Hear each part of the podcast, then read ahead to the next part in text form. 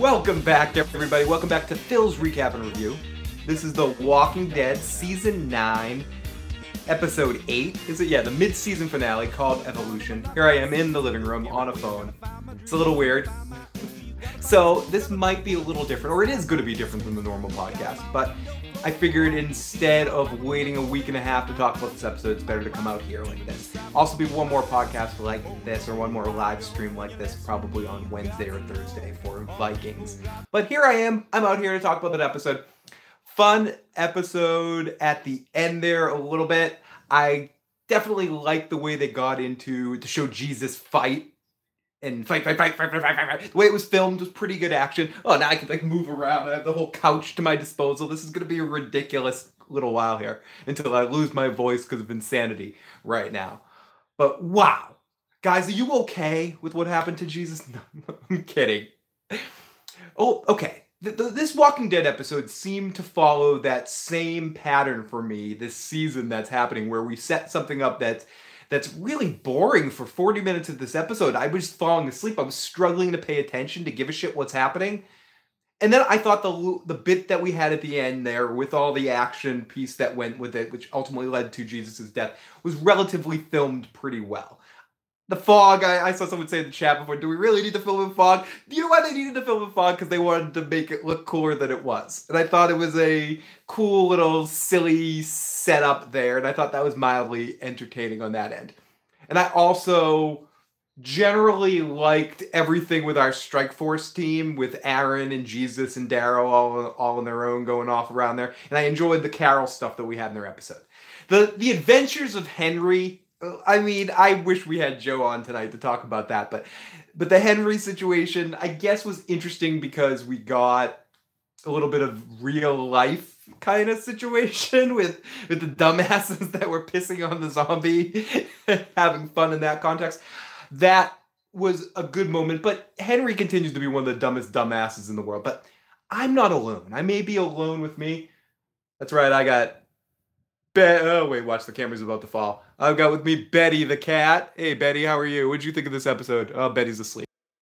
That's what Betty thought of this episode. But no, I have with me, of course, the live motherfucking chat. Let's see what the live motherfucking chat thought about this episode. Santovia Major says, I feel cheated. Jesus did all that badass ninja stuff, and all Beta did was duck. I actually thought that was filmed relatively funny and decent enough, because... you kept expecting something to happen with Jesus, even if you didn't read a spoiler, even if, I don't know, if the people that saw a lot of this in the comics, I saw someone put a comment in there that said, it's hard to feel for this because you kind of knew the beats that were coming. Having not read this section of the graphic novel, I didn't know what was coming, and I knew what the fuck was coming. You could just see it right from the beginning of the episode. And you know what it does, really? It makes me go back to the last episode when we're introduced as Jesus as the leader of the community, and there's all that hudzapoo with that. Do you know what that was all for? That was all just to accept Tara as the new leader at Hilltop. It was all of that shit just happened. Yeah, yes. Whoa. You guys are going high. You know, I'm going to... test out having a stand-up desk here. Yeah, that's what goes. It's gonna be a stand-up cast. Oh, here I am. I'm standing up. But yeah, it basically just, to me, set up. We had all of that last week in that situation just so we could set up that, oh, hey, everybody, Tara's the new leader here at camp. And to give her the credibility and show her off in that Smithers role, so when she takes over the role for Jesus, it's easy. I have not moved yet, Bernie. We're basically, the closing for the move is tomorrow, and then we're moving shit starting this week. So right now I'm in my living room on my phone. Whoa, and I'm way too close to you guys. I'm way too close. No, way too far away. Can you kill off Michonne? Is your cat's last name is White, Betty White. This chapter is deception. Hey, I got to mute you till I see the episode. I have not moved. Maybe someone from Manga's group can learn to spin kick. Glad you could make it. The acting seems stiff. I think Fear had better storm than this shit, in my opinion. Betty, we got Tom himself in the live chat. We got Killmonger. I came in on this episode 10 minutes late and did not miss nothing. Why kill Jesus? They should have killed Eugene. Do you know why they had to kill Jesus? Because they finally did something relatively interesting with him, or they had to set up an interesting thing with him. And they don't know what to do with his character. They had no clue what to do with his character. So you have them finally have a decent fight scene where they've set up, or I've always heard how Jesus is supposed to be this warrior, a Klingon warrior of sorts, excuse me. And you finally do all that where you have Jesus be the Klingon warrior that he is, and you show him fight. In the slow motion spin kick. Should I try to do a slow motion? No, I shouldn't try to do a slow motion spin kick. That won't go good. But yes. I don't know. And then they leave things off on a somewhat of a cliffhanger again at the end here, where they pan up and it looks like all of our heroes are going to face their demise. I have the same problem when I look on these phone streams. I'm looking right there, which is looking at myself in my eyes. No, look there. Look at you. But they set this up for this big cliffhanger that we had at the end, which I know The Walking Dead gets a lot of shit for cliffhangers at the end of mid-season finales or whatever. But I don't mind that stuff to a certain extent. But what I do mind is when you blow up any suspense that you've built at the end there on the preview for the back half of the season. Literally, the next frame after you hear the whispers, "Oh, we've got them. There's no escaping now. Zippity doo dah, zippity yay, my oh my, what a fucked up day. We're going to kill you. Zed's dead, baby." But after setting that all up, they set this big scene, which I can say I relatively enjoyed. You set this all up, and then AMC betrays you again by almost immediately setting the next time on the back half of the season. And they show the characters that were in suspense standing there back at camp. Like, I guess they just got away. I guess this was more of a, tell your friends, I'm the Whispers. I'm Opie. So I have the episode on again in the background right there. Well, this could be an interesting touch to this. Let me experiment. So then we have this shit going on here with these guys. And I mean, I'm pretty okay with these guys for the most part if they were introduced a little bit. I don't like how they're being established and how they're kind of taking over the game, so to speak.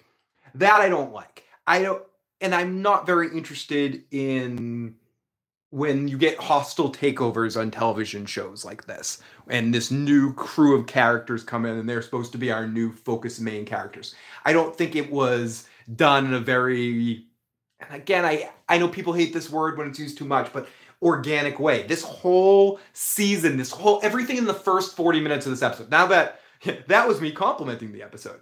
Now, everything that happened in the first 40 minutes of the episode is nothing but fucking exposition. Over and over the fuck again. Over and over and over and over again.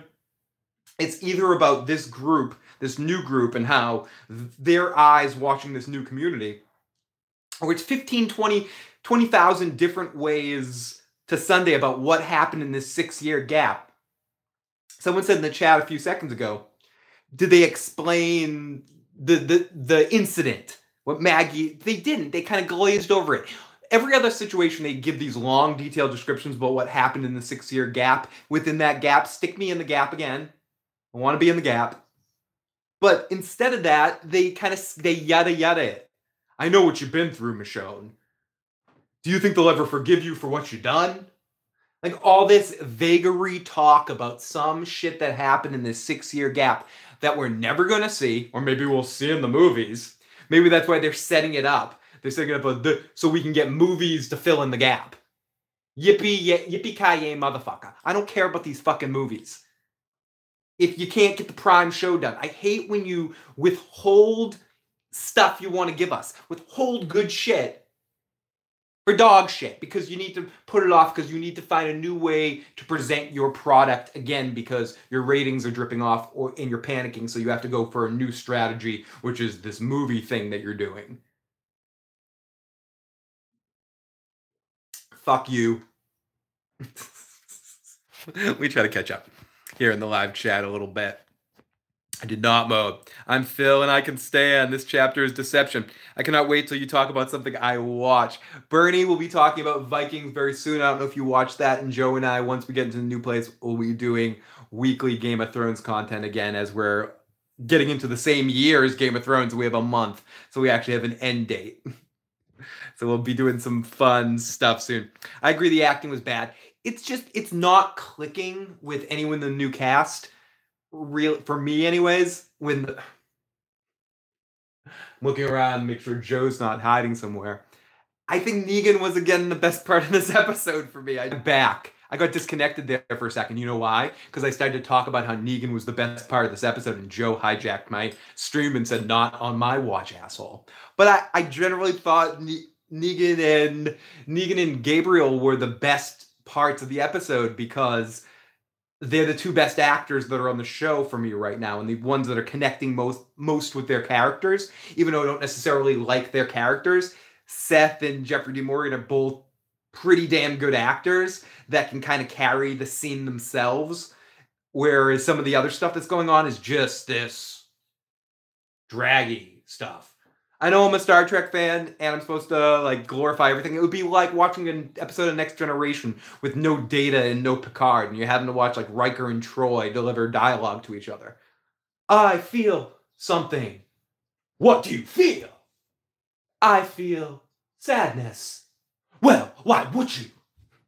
Just, it's stupid. Negan in Tekken 7 whistles the same song. We got Lindsay in the live motherfucking chat. Jeffrey D. Morgan is the next Rick. We saw it in this episode and saw it several times as Negan's going to save the day in a very important way. And I love how they can't even be bothered with how he escapes or anything. It's just someone left the gate unlocked. And I know we probably will find who left the gate unlocked. But I really do think it was the showrunner being like, you know, we're really boring here. We need someone to spice things up. Because someone unlocked Negan's cage. Callie in the live motherfucking chat. Great to see you, buddy. We have to tell Opie how he leans over to take off his mask. Hey, JDM is always great. Did you watch the show? But I wouldn't miss the issues. I didn't watch the show, but I wouldn't miss the issues podcast. Well, it's more of like a silly, ridiculous me talking to the camera, running in circles. I guess I should upload this as a podcast too. Sorry for the bad audio quality and sorry for the unusual broadcast. We'll be back to our normal-ish, however normal we are on this by the third episode of Vikings of this season. The next couple of weeks are going to be crazy. Not to mention, I don't even want to put it out there in the world, the weirdness that this day took. So maybe, because I don't have much to talk about this episode, we're going to go through a quick recap in a second here.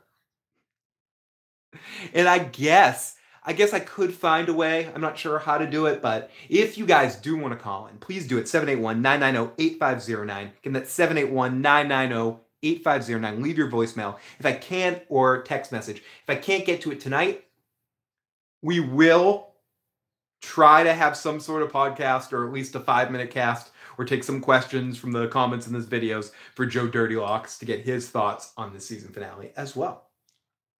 Didn't watch the show. Jesus died. Yes, Jesus died.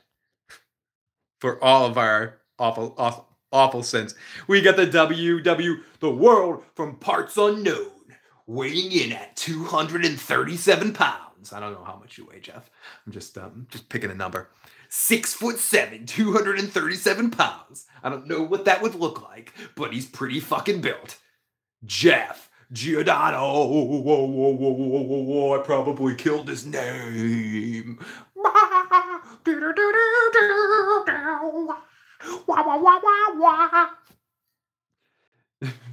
Yeah, Joe jumped me. He heard me talking good about Negan. We're probably going to have 3 or 4 more of those disconnections before this show that I'm doing is over. Oh my goodness. But this does make me feel very happy about, like, this kind of setup where I have a stand-up room. In our new location, I'm going to try to get a multiple room setup going on so I can be babbling in one room, run to another room, and still be on camera.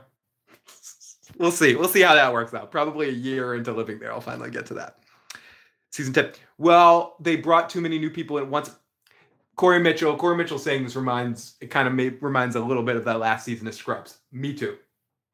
I was kind of babbling about that a little bit towards a couple of episodes ago too. And my fear for that's kind of like, as much as I love Scrubs and I think those all of those early seasons, those first 9 seasons, is it 9 seasons, are pretty damn good. I think there's a couple ones in the middle that are a little screwy. That last season is so shitty, and it's shitty for the same reason that The Walking Dead in these last 3 episodes has been.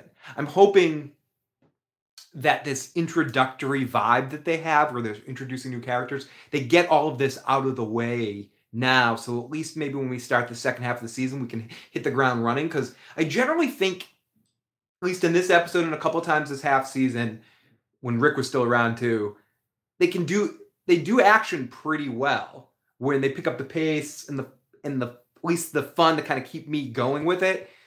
It's the dialogue, it's the breakdown. I know I'm over and over and over saying the same shit, but it's true. It's just so redundant. It's obtuse. What did you call me? Yeah, you heard me. Let's scroll down here to the bottom.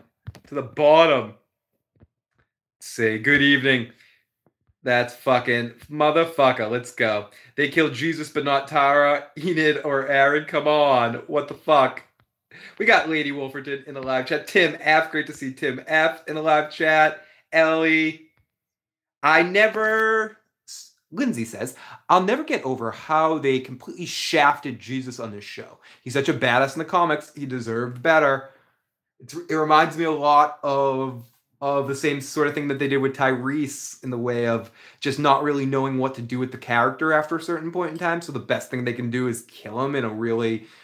weird way where it's forced and really just presented to us in an obvious way. It was so like where they predict their pitch. They like point out there, oh, this is what I'm going to do. And it was all set up through almost the whole episode and through last week too, where I don't want to be leader and all those discussions. Now that you see it, it's just so painfully obvious the way they brought Jesus to the slaughter. Oh my goodness. Let's scroll the fuck down here. Weak death, said Jason Voorhees. Jesus was so good in the comics. Curvy Enid, best character development so far. Of course. I'm telling you, Daryl having conversations with his dog would be hilarious. You want some Scooby snacks? Yes, Daryl and the dog is like Shaggy and Scooby-Doo. But let's not waste any more time, because I'm almost already done talking about this episode, but... let's get into it. It's time for the bomb recap. Lowering it down because I need to get to my computer. Recap. Oh, call. Let's scroll down here, motherfucker. Time for our recap of this episode. This episode recap is brought to you by Dog. Daryl's Dog. Oh my goodness. So here we go. Whatever the recap of this episode is, let's get into this. It's not going to be as good. I like how this time I can play my own background music to the show, but I missed the shut the fuck up joke. And there was one point where someone did say shut the fuck up in this episode, or Daryl, I think, said what the fuck or something, where there was a lot of times where I needed to have a few sound cues tonight. While my computer screens make me look really ominous. It was a dark and stormy night on The Walking Dead, everybody. Ha ha ha ha ha. Oh, Scooby-Dooby-Doo. Okay, let's go. Cow says, I'm not watching this train wreck of a show anymore. I watch these reviews, though. Haven't watched since Carl's death. That means a lot to me, Callie. Unit is hot, says Jason. Callie gets his recap time. I love how Rick gets a helicopter and Jesus gets, well, shit happened, dude. So let's get into this episode as I look insane with the light. Soon you will be in a new dimension where you can drink my blood. And I don't have those little sound cues now, so what am I supposed to drink? Now I have to, like, pause. I gotta turn on the brightness of my computer because that's really creepy. And I have to use some things to dramatic effect. Since I don't have sound effects, I'll have to use my computer light. And then Jesus said, oh, I'm stupid. Okay. So, yeah, don't worry. Jesus will be back in a couple days. So, we open up on walkers. It's a good first shot of a herd. We see Jesus and Aaron and Daryl. Have never seen anything like this. We can see some more fun angles and creepy vibe as Dog knows that the storm is coming. Bliss says this show is starting to have a legitimate different feel to it. Than the previous had. There are some positives, but I'm not sure about the show moving forward. That is a very accurate and well thought out explanation of what's going on right now. The show is definitely in a transitional form. Some parts could be seen as more fun and lighter with a different kind of look, but it's, I feel like it's in that mixing point where it's not sure what it is right now, and it's transforming itself into where it wants to be post-Rick and where this new direction is going. It also reminds me a little bit of the Glee situation when they wanted to do the spin-off with... Right? You're talking about Glee? Yes, I am. When they wanted to do a spin-off with one of the characters going to New York City. And instead of doing the spin-off, because they didn't have the balls to do the spin-off, they decided to keep the same show. Do both two shows at once while mixing screen time in both locations. I feel like this is doing the two different shows. It's doing the wrap up of the show that we've been watching for so many years with all of our main characters. And then on top of it, it's doing this introduction with this new group that's doing this hostile takeover of the show essentially. So, yeah. And I'm not sure about the show moving forward either, of how if I'm going to love it, or I don't know if it's certain characters I liked and as they are transitioned out into new characters, but maybe for the show to continue, it needs to do this. I don't know. I don't know what the show can do right now. I know it's going to continue. I know we're probably never going to have a time where there isn't Walking Dead something for a long time. And I guess I can talk shit about that, or I can hope they can finally get something good. But in this main prime series right now, I think we're going to go through some bad time, but I'm hoping that the worst times were these three episodes in this transition, and then when we hit the ground running in our new season, it's completely a different feel. But when we see the scenes from the next half of the season, it seems to be hinting that we're going to get just more of the same. We hear interpolitics discussions and vagaries and oh my. Continue. It's going to turn into the Negan show. And I guess that's where these three episodes may be different than what we get in the future, where I think, at least in the back half of season 9 leading into season 10, and I do think we're going to get to season 10, it's going to be the Negan show. He's going to be our star of our show, especially hardcore pumping out in season 10. The last time I was excited for the show was the Terminus stuff. I agree. Calico says, Vikings badly written, too over-the-top acting, in my opinion, or laughing my ass off. At times, it definitely has some over-the-top acting, and it does some weird time jumps as well that I'm not too much of a fan of. Phil was there. He worked at Sbarro's. It wasn't a Sbarro's. It was a Papagino's at the time, Mike. But yes. There were some really awkward moments in this episode mixed with some good concepts, though. I think most of the good concepts came in a certain section of the storyline. In some of the stuff dealing with the herd and dealing with them focusing on strategies and opening up that aspect of it. I think there was some awkward, off-tone shit going on in this episode, though, too. And I don't mind that as the show figures out what it is. But in a mid-season finale, I think you should be balls to the wall if you're going to set it up in this way that you always have to have these mid-season finales and hype them up. I think you need to bring your best game here. And I think the way that this whole half a season was imagined, partially maybe Andrew Lincoln threw them for a loop because he was like, I need out now, and I'm only going to do contractually this many episodes and get me the hell out. For whatever reason, I think someone said, would I have rather Rick had that death? No.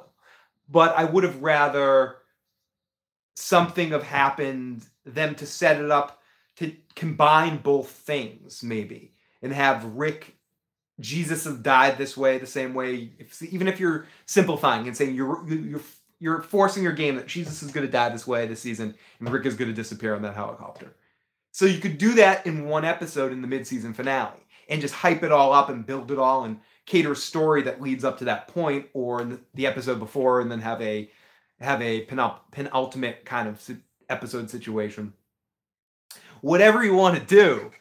But what I don't think was the best choice in The Walking Dead, it's a series of bad choice after bad choice post Terminus or post getting to Alexandria, or wherever you want to say that moment was. Some people think, or you could focus on the Glenn dumpster thing or whatever. People want to focus on whatever moment that they stopped giving a crap or stopped caring or stopped having the weight of the situation.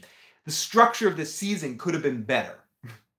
And they've made a lot of poor mistakes, and where they shot themselves in the foot, where potential cool stuff could have happened, but instead it's like, fuck.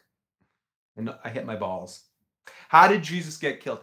Jesus was casually ninja fighting zombies and killing them very easily. And one of the zombies was not a zombie, or a lot of them were not a zombie. And one of them ducked at the right time and stabbed him right in the heart. Season 10, Rick comes back, lands the helicopter in a whisper and goes, "Oh, what I miss, guys." GDM is great, but Negan monologues are boring. Tom himself says, "If I was going to hate every TV show or movie that didn't give me exactly what I wanted, I would just quit watching shit altogether." It's not about giving me what I want, Tom. It's about giving me something that makes sense and is still entertaining. Or it doesn't even make sense. Or I don't even give a shit about it makes sense, Tom. Especially when you're dealing with The Walking Dead. I love how one of my favorite lines of this entire episode is when Eugene was talking about how, oh, the walkers are evolving. And Daryl's like, I don't think that's possible. And someone, I forget who it was that said, it might have been Aaron, said, well, we live in a world where there's zombies walking around. Would this be really far past the imagination? And I love how they rationed that out a little bit. I don't like how we found out as quickly as possible stuff about the Whispers. I guess I don't mind it being out there because everyone's kind of just throwing that information out there for a while because it's, you know, it's in a different medium. So I guess it's one of those, like, the worst kept secrets. But for the people that were the secret kept of it, it could have been a cool reveal. But Tom, the goal for me in television or in movies is to not get what I expect. It's for me to have it predict, for me anyways, it's for me to have it set in my mind what I think or what I want to happen, but then ultimately get that fucking television cock slapped right across my face and be completely surprised with what I see and shocked. Breaking Bad, Ozarks season 2, especially season 2 of Ozarks, or season 1 as well. Game of Thrones at its best. Walking Dead early on, moderately. Oz, absolutely. The Sopranos, absolutely. Give me this kind of feeling of where I think I know what's going to happen, and they give me something else. In most cases, it's better than what I thought was going to happen. Especially in the cases of the Breaking Bad, Better Call Saul universe thing. So, let's go. The dog chipped in and was like, why don't you guys just call them zombies, you motherfucker? No, Phil, Jesus died for our sins. Walking Dead is badly written. Oh my goodness, I love you guys in the live motherfucking chat. The cast of The Walking Dead looks like Starbucks Frisbee throws. Besides Daryl, there's no badasses left, says the Trigger Man. Boardwalk Empire is another example of that. Especially Boardwalk Empire. Ugh. Boardwalk Empire is especially a great example of a show that kept me on my toes through the whole situation, and I never knew what exactly was going to happen. Great example. Most of the HBO shows, True Detective Season 1 is another example. I mean, there's a lot of shows, but I think that's the goal. Phil, I think the point is that you're letting the bad parts bother you more than getting the good parts. I think the point is you're trying to troll me any way possible, and if I said I love this episode, you'd be talking about how much I hated it. I don't think you like this shit either, Tom. I just think you like arguing devil's advocate. I call you out, sir. I call you out on your bullshit, sir. And toast my drink to you, motherfucker. No, I generally liked a good 20 minutes of this episode, but I don't feel like... I almost want to type in the chat of the people that were watching the episode live that, oh, we have that 20-minute break where we're going to come back in with 15, 20 minutes left in the episode. It's time for some good shit to happen. It's like the 40-minute lead-up of the episode is what I'm hating so much. It's not necessarily the payoffs that we're getting. I know, I'm not special, Tom. I will watch a show that, even if it abuses me, as long as it's well-written. Callie, I agree with that point. There's so many shows I could think of examples of that, where they just fucking kill off people they don't care about. What I care about me as a viewer. They care about entertaining themselves or telling a good story. But that keeps me involved because the writing's good and the character building is good. The Walking Dead always kept me involved because I felt like the characters made sense and made real motivated choices. What I feel like The Walking Dead now lacks is that moment, the characterization. Everyone's a caricature, and they're not a character.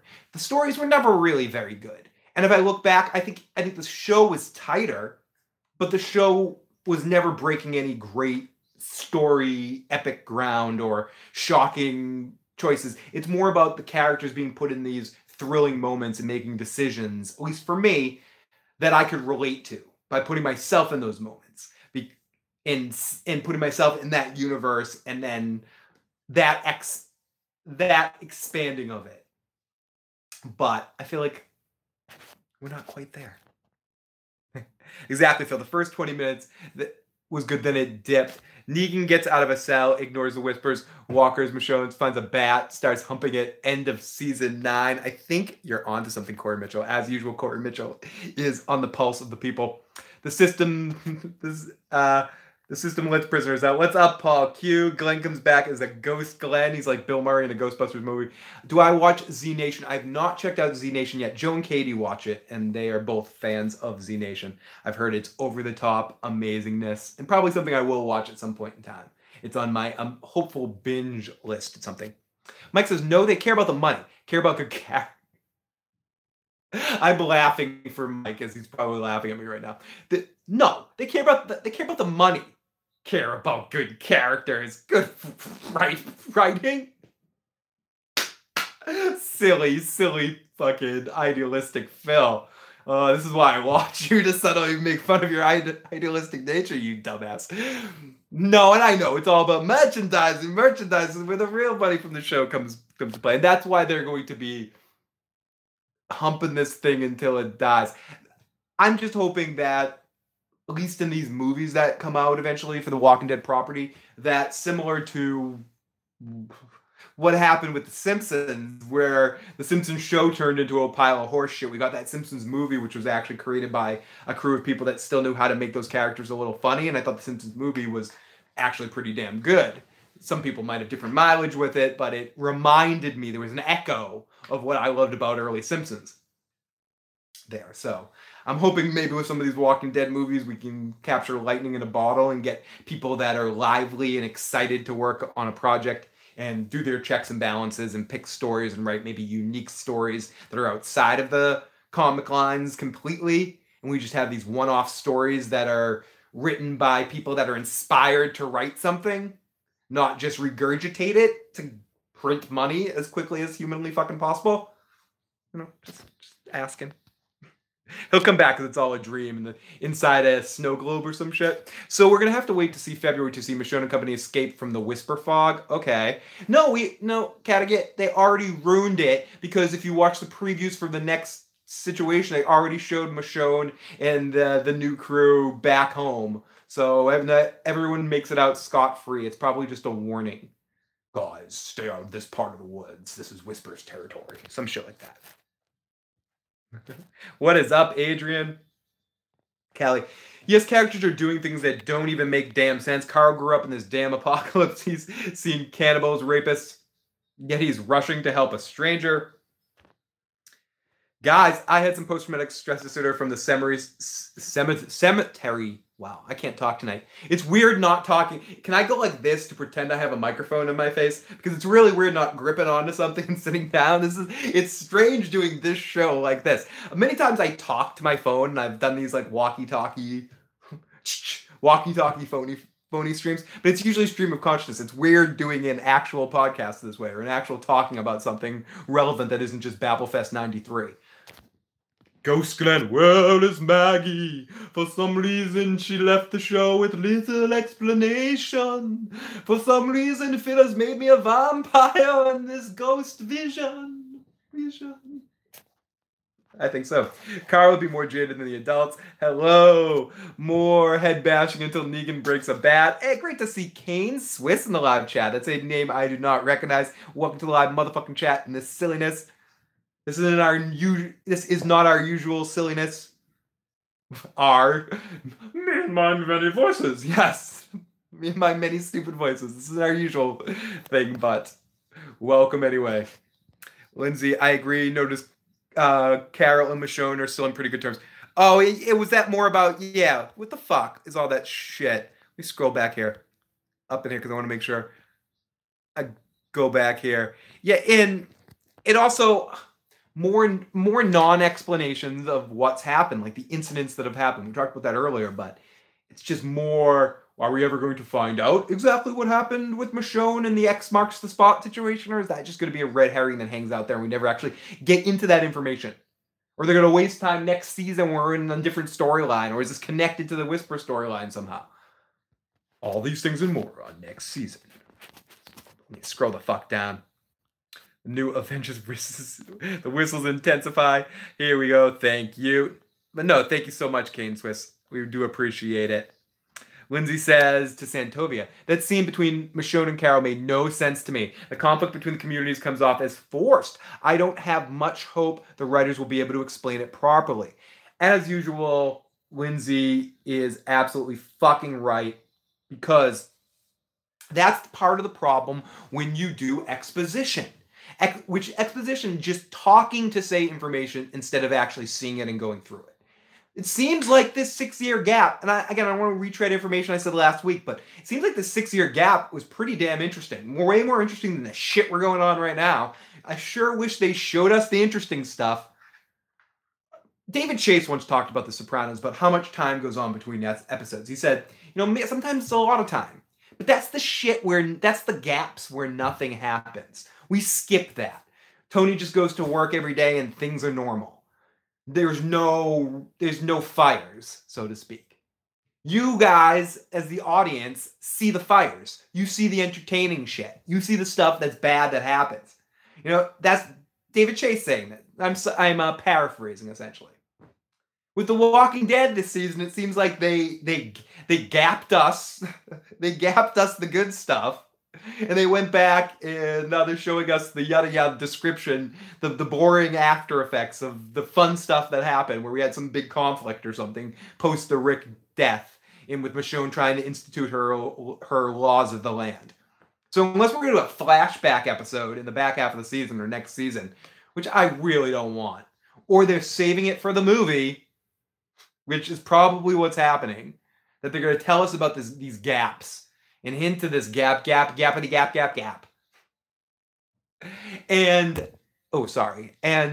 then give it to us in some sort of movie. It reminds me of, it's just stupid. I don't like that. I don't like when shows do that.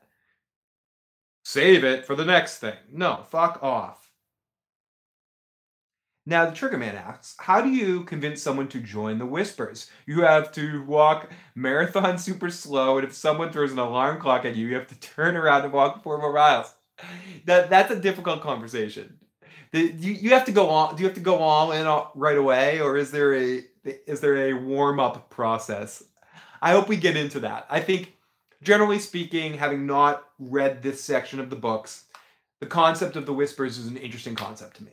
And that's where I think the episode was cool for me, because seeing the walkers act weird and kind of having an understanding to a small extent from what I've been told in spoilers or just picked up along the way or just assumed from what people have said vaguely about the Whispers. I kind of knew what was happening to a certain extent.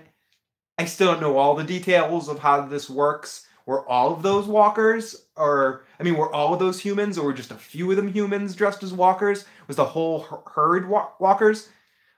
Are they just a crew of humans dressed in walkers? Like, I don't know all that details, and I'm excited to learn that. I don't want someone to say, "Oh, no, Phil, this is what's going on." They've got a horn. They've got the horn of winter that's controlling the it's controlling the walkers to do what they want. I don't want to know that right now. Okay. But I'm actually generally interested to find out. And that's pretty cool. It's the other stuff that I'm generally not interested in. And maybe part of the reason why I'm interested in it is because Opie's coming on the show, and people are like, Opie, what are you fucking talking about? Opie from Sons of Anarchy, or what was this character's name in Remember the Titans? But most people know him from Opie from Sons of Anarchy. So if they had done season 6, season 8, season 1 season, this new shit might have been cool. How the hell can this fucking show end and it not be shit? That's tough. That's tough. In general, even good shows have trouble ending well. I'm hoping for one more good season of The Walking Dead. I've seen shows go to shit and then come back with decent seasons. I'm hoping... I was hoping season 9 would be it. Season 9 has not. I feel like it is a great sight better than season 8 and 7. But that's not really saying too much. So maybe we'll see in the back half of the season where it's happening. Yes, Joe and I will be talking about the back half of the season as well. So we'll be taking it step by step. Ooh, baby. We'll see how long The Walking Dead stays in our world. Step 1, Judith will have lots of fun. Step 2, there's so much Negan can do. Step 3, it's just Rosita and me. Step 4, your mama's a whore. Step 5, don't you know that Judith, I was going to say Judith again, that JR's always right. Huh. Da-da-da-da-da. That was awful. But I did need some music accompanying background. But I started to go there with my brain, so I kind of had to complete the thought no matter how shitty it was. No matter how shitty that parody was in my mind, it needed to be completed. Or I would have exploded and been singing it in my head. But maybe that could be a fun one. Step by step for The Walking Dead getting better and better every week. But we need to start getting better before that song will make sense. Woo. Let's scroll through. Oh, Phil, we all love Opie. We do love Opie.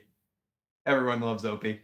This episode kept me on the edge of my chair. Whispers were scary as fuck. Great episode 1210. Some movie idol fan.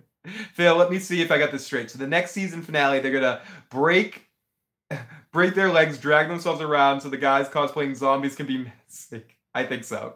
We are doing Living Room Phil tonight. They have a rusty trumpet sound to control the whispers. That's what's going on. When Dwight said crossbows kick, so no one... Oh, a crossbow has a kick. No one came out to debunk it, but a kid shooting a python is baffling. Walk or whistle, they've learned this when a dog reacts in season 14. Are you seriously singing New Kids on the Block right now? Sorry. I started it, I realized I was saying step by step, and I just had to go all the way there. I have to piece that out a little bit more entertaining. I'm kind of done with Judith after one episode.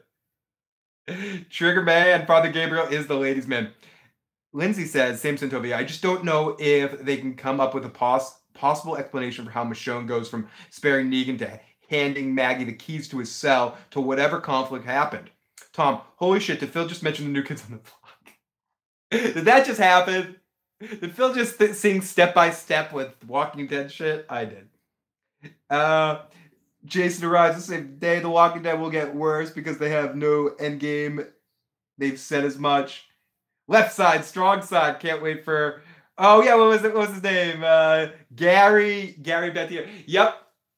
Oh, God. What a real-life horror story. Horrible fucking story that guy had to go through. I mean, he has the amazing victory of it. Like, if you read the Remember the Titans after thing, like when they show you the rest of his life, he went on to do like great stuff in the Olympics and stuff, but then he like got hit by a car in a crosswalk or some shit happened to him. Oh, it's fucked up. But anyways, yes, that was the first time I saw Opie. I remember when someone told me that was the same actor, I didn't believe them. I was like, wait, no fucking way.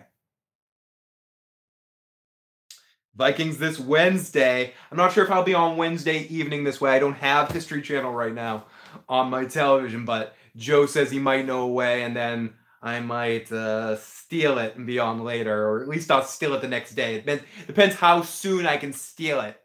I might be on the next morning, but I will be talking at least like this, immediate reactions about my thoughts on Vikings. And then probably like this for the second episode too, maybe a broken down setup in the new studio, and then hopefully back to normal by episode 3 of Vikings. Maybe episode 2. We're going to try to get for episode 2.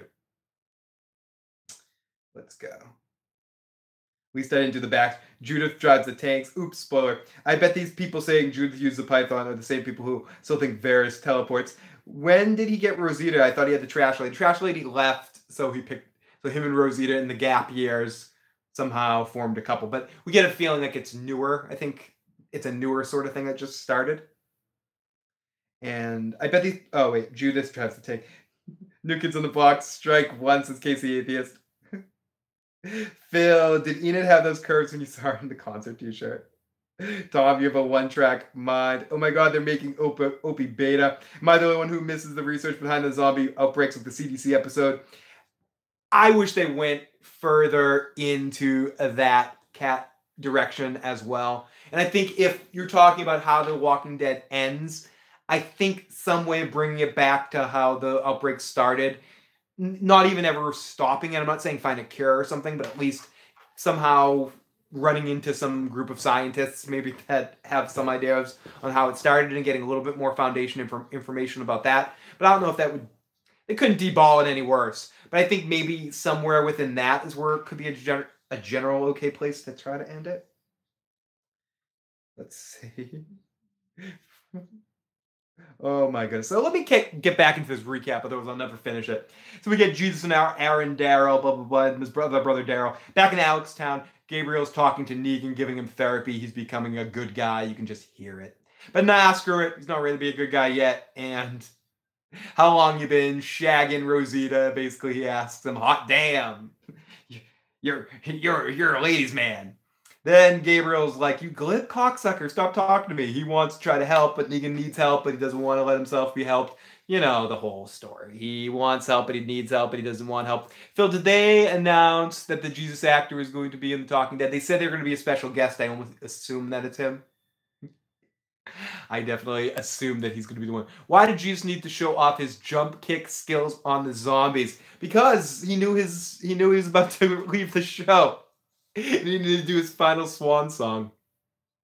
We got Atari Dad in the live motherfucking chat. Thomas. Great to see everyone. Mike, Tom, all you guys are amazing.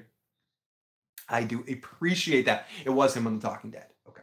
So Jesus is on The Talking Dead. Jesus is all around us. So Negan talks about how he hears shit. And he heard Rosita talking about him. And... Oh, we're talking about something. Who says it's about you? Haha, I can still manipulate people. I'm Negan. Yeah, I can't remember what kind it was exactly. I'm drawing a blank right now. But it wasn't the python. Just look up the scene where she's introduced. No, she's using... I think she's using a .22 shotgun or something. But don't quote me on that. New Carl is in jail for public drunkenness. He really is. Oh, God, we're blurry. There we go. We're back. So, yeah, Negan talks about some shit. Nana, boo-boo. I love you. Then he throws his ball around and he laughs. Gabriel's like, fuck him. He goes outside and he gets the message from the riders of Rohan. I hate how they're calling people riders and shit. The riders have come from Hilltop. And where do they get all these horses? Well, there's tons of horses now. Anyways, Rosita is hurt. So Michonne and Magna's group head to Hilltop and... Yeah... Yada, yada, yada, yada, yada, yada. We see Tara. We meet the new group. Tara says, you guys want to stay? You're going to have to wait for Jesus, and you're going to have to make yourself useful. And that line comes back, earn your keep. You regulators are going to have to earn your keep. Michonne seems happy to be back there in some way, or just walking around with a kind of smirk on her face. Sadiq and her got some sort of vibe going on. Then we come back in with the new folks for like 2 seconds, and then it's like a weird shot where we're talking to the new folks for a second just so we can establish them so they can come back in the scene later. And we come over to Michonne and Sadiq as they see Carol, and they have kind of some weird vibes. They all say hi to each other, and they all go to sleep. Same I want to. Now then, Carol and Michonne talk a little bit about their kids, about how Henry is a dumbass, and RJ and Judith. In the kingdom, and how we get a little bit more backstory or a little bit more details about how the kingdom is fucked, and they need to have this fair to try to bring all the communities together again to save their asses. And Carol tries to approach Michonne to say, please, please, please come to the gang, come to the fair, join the gang, let's get the crew back together again. And Michonne's like, this is where Michonne gets real vague. And she says more information about the exposition about how No, it's a different group. You'll always be family, but we're in a different group, and we don't want to get back together because we can't really get back together anymore. It was real vague and real, like, hinty, like, here's the information, but we're not going to give it to you. Like, you want a fudgicle? Ha, psych. Don't give us that fucking information. Like, come on. Sorry. Oh, I'm fucking 22 shotgun. No, or like a 22. I'm an idiot. Shut me up. I was thinking wrong. Maybe it was a python or some kind of revolver. Would be funny if the White Walkers passed through the north. You can tell I've never how much I know about that subject. You can tell how much I know, Cattigat. There was what, like, my granddad used to have, like, this old one that was like, it wasn't really a shotgun. It was a rifle, like a 22 rifle. I'm calling it a shotgun. I'm an idiot about a lot of stuff, especially that. Okay, so then we get more information on the 6-year time Gump. The 6-year time Forrest Gump. Do you think they'll reveal the Gap plot history in the back half? I'm hoping Blue Steel, but I'm afraid that they're going to try to save it for a movie. But I really do hope they reveal more of the Gap stuff. I don't want to just hear about gaps in words. I need to see gaps, experience them, live in them, see them. There's good stuff inside. But they could theoretically do a flashback episode, but I don't think... It's hard for me to imagine they would do that anytime soon. So I'm starting to think that we'll either just keep getting more information and eventually get a monologue where someone explains exactly what happened. But more likely they'll save some of it for a movie, or eventually if those things are a success. But I think they will try to explain it, though. So to answer that question, yes. I think we'll get some sort of explanation. But no, we won't see it. Centovia says, Michonne, will you come back to our party? It's going to be really cool. Come on, join. Get deep in that gap. They need to explain those X's. They will explain the X's. Will the X's be connected to the Whispers, or will the Whispers be a short storyline like some of the other ones were, where they were just half storylines with the Terminus people? And the Whispers will just be a half a year storyline, and whatever the X's are something that leads into our next storyline. I do think we're going to get the X's, but hey, Walking David. Get the Walking David in the live motherfucking chat. An older 20-year-old Judith will explain what's the beef between the communities. It will be like a scene in a Ninja Turtle movie where Splinter, for the 19th time, explains the Ninja Turtle's origin. Arvin says, this week's episode was amazing. I thought the end part of the episode was very entertaining. I like the introduction of the Whispers. Generally, so far, I've liked how they've been done. I still think the first half of the episode was a little slow and a little bit too exposition-y, but I do think it did generally end pretty well, if I'm being honest. And I don't have Joe here to argue with me. Negan will probably explain the issues between the communities in a very detailed monologue as he hostily takes over the show at the beginning of next season. I'm more of a Lee Dungris, kosh-posh guy. Oh my goodness. Not much of a Gap person. I love you. You pervs. I'm sorry. We're sorry, Tom. I enjoyed the last 5 minutes and everything that didn't involve Henry. David gives the most succinct review so far of the episode, and he's absolutely true. Wouldn't surprise if the reason why 12 civilizations is partially restored and people have jobs, will they just sidestep and avoid walkers like it's normal everyday life? I would go as far to say I enjoyed the last 10 minutes and everything that didn't involve Henry. The key to that is did not involve Henry. Stop trying to make Henry a thing. Battle Royale, who wins? Terminus people versus Governor versus Whispers versus Saviors versus Shane. Shane. I think it's trick question. Trick question. If you take Shane out of that conversation. Not that Henry Kidd is bad, but he shouldn't have been the main focus in the midseason finale. Who won the midseason finale to give it teenage angst? I think it's more, I agree with what you said there. They shouldn't have given him as much shit to do. I think the actor is all right in the bit part that character should be. When they give him an actual monologue to say, or the drunk monologue, like having to vomit there and talk, playing all those shades of green aren't easy for a well-seasoned actor to play, let alone a kid. In that moment, being hostily taken over as new Carl. So without the foundation of years of getting to know that kid, or at least 3 or 4 episodes of really getting to know him. Henry has a low alcohol tolerance. He's the kind of, I used to always think, Joe used to take me out drinking a lot. And he'd be like, oh, you're such a lightweight. I buy you 1 beer all night. Blah, blah, blah, blah. Like, why are you complaining, dude? You know, you only have to buy you 1 beer. I want to buy you more. Well, dude, I'm lightweight.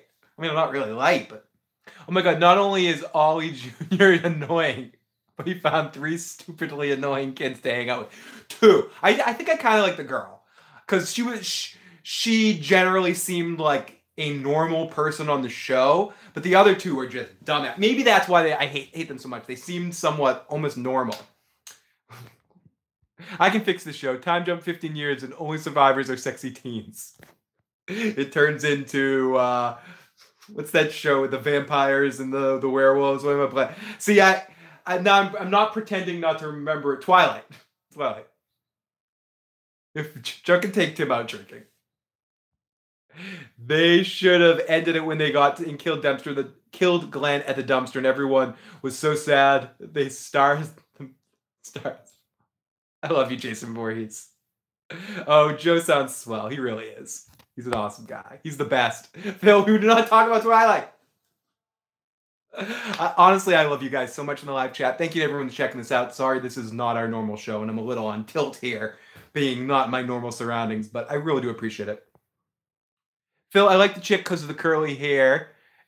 See, everyone likes being represented. That's why I miss my luscious, long-haired, bearded Jesus. Oh, my goodness. How many people would stop watching, and how much badass points would this show recover if Judith got killed by the Whispers? I think that would be really strong. I think there was... And that's where the show loses me. There's a couple of opportunities where they really had to make some bold choices, and they chose really weak decisions. Time skip 10 years. And Frank Darabont shows up in the helicopter and takes the main group away to a better show. But I do like how the Whispers were used in this episode. I like everything to deal with the walkers. I know the fog is a silly set piece, but I thought visually they filmed it pretty well. And I thought there were some cool shots in this episode. But there were also some weird ones where you start off on our new Magna group. And I'm just gonna call her Magna group, and then they like have them talking for a second, and then they cross shot where they like switch over to and back where they go over to Michonne and Sadiq talking. Yeah, the Whispers are the best part of this episode. They were menacing. That scene at the end did exactly what it needed to do. Jesus' death was a little bit on a silver platter and a little applauded, but it could have been as... It was almost like a red shirt kind of death, as easy as it happened. But I did think it was a good sort of shock moment. The walking motherfucking David J in the live chat. It would be a huge shock, but she's got Jon Snow level plot armor. Manga in her 22 shotgun gadget. Phil, would you have liked it if Rick got that death? No. No, not exactly. Maybe something like that death, if they were going to kill Rick Grimes. But I do think they should have waited to have Rick's death and the Whispers all wrapped up in something together that I can't quite put my finger on. So I don't think this should have been the way Rick goes out. But I generally like the way they chose to have Rick go out, but it would have been cool if maybe that was Whispers that he did that too, and that was an association with right after seeing Jesus get killed or something. I don't know. I'm just spitballing here. Phil, can you break down the sneak peek of the after show? No. I don't know if I have it written down. If I see it here at the end of the episode, I will. I'm not in a position to do favors tonight. Tara should fall in a hole next episode and the Walking just pile on her, says the Walking David. Who steals his Tara is the worst. I love you guys so much. Oh my god. One wears a dog's face, spoilers. Phil, would you... I mean, maybe. It depends how it was done. I could see a situation where Rick's death was something similar and might have been able to be effectively done.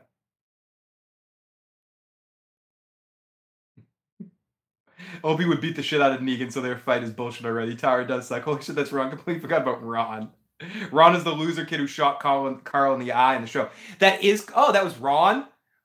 No wonder why he's a dick cheese. Okay, so we get more... We get Henry's got some nails and screws from Mr. Hutton. Mr. Hutton's going to take good care of Henry. Carol will kill him. Henry will be back for the fair to save the kingdom. So, yeah. I like... Seeing Carol and Henry together, I wish they had more time together to actually build and have a relationship. Tara's temptation, Oceanside. Tara's temptation, Oceanside. Then we see a herd as it's one...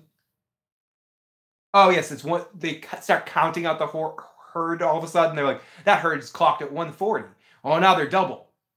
And we get a little bit of more...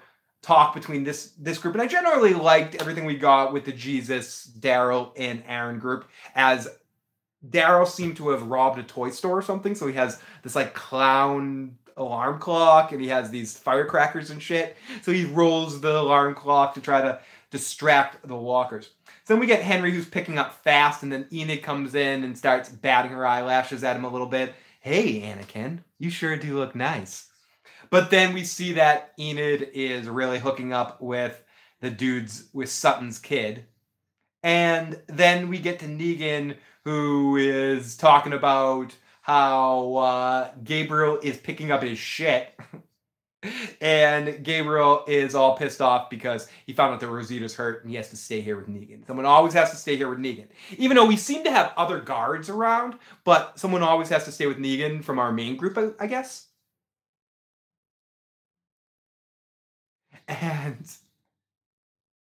And so where was I? Yeah, so Gabriel, Negan feels bad, and we see Negan feeling bad. So is Negan going to go save the day here or whatever?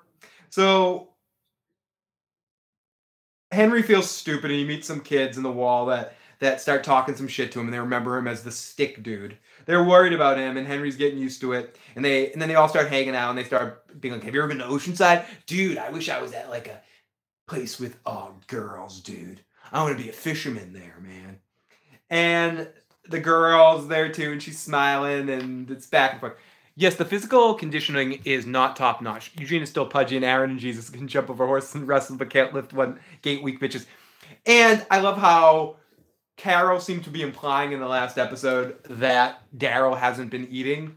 And I love Norman Reedus, but Norman Reedus definitely looks like he's been well-fed lately. Yeah. So Michonne and Sadiq watch Rosita say to Michonne, oh yes, Michonne says, I knew coming here people would be angry, but I will mend fences, but only my way. Next episode, Tara slips on a leaf and a million dollar baby style snaps her neck in a rock. I'm so hyped about Game of Thrones. Phil, the guy with Enid wasn't Earl Sutton's kid. Oh, it was the former savior. Okay, so it was the pretty boy savior, the one that was singing? The Suttons was Ken. How can I forget about Ken? See, I thought that at the end when he said I was in that very cell right there, I kind of all put together. I think my notes are betraying me right here. But you're right. So the kid that Enid's hooking up with was the savior, right? Was the pretty boy savior. And... Sutton is the dude who is in jail, who's rest in peace, Ken. Ken's kid.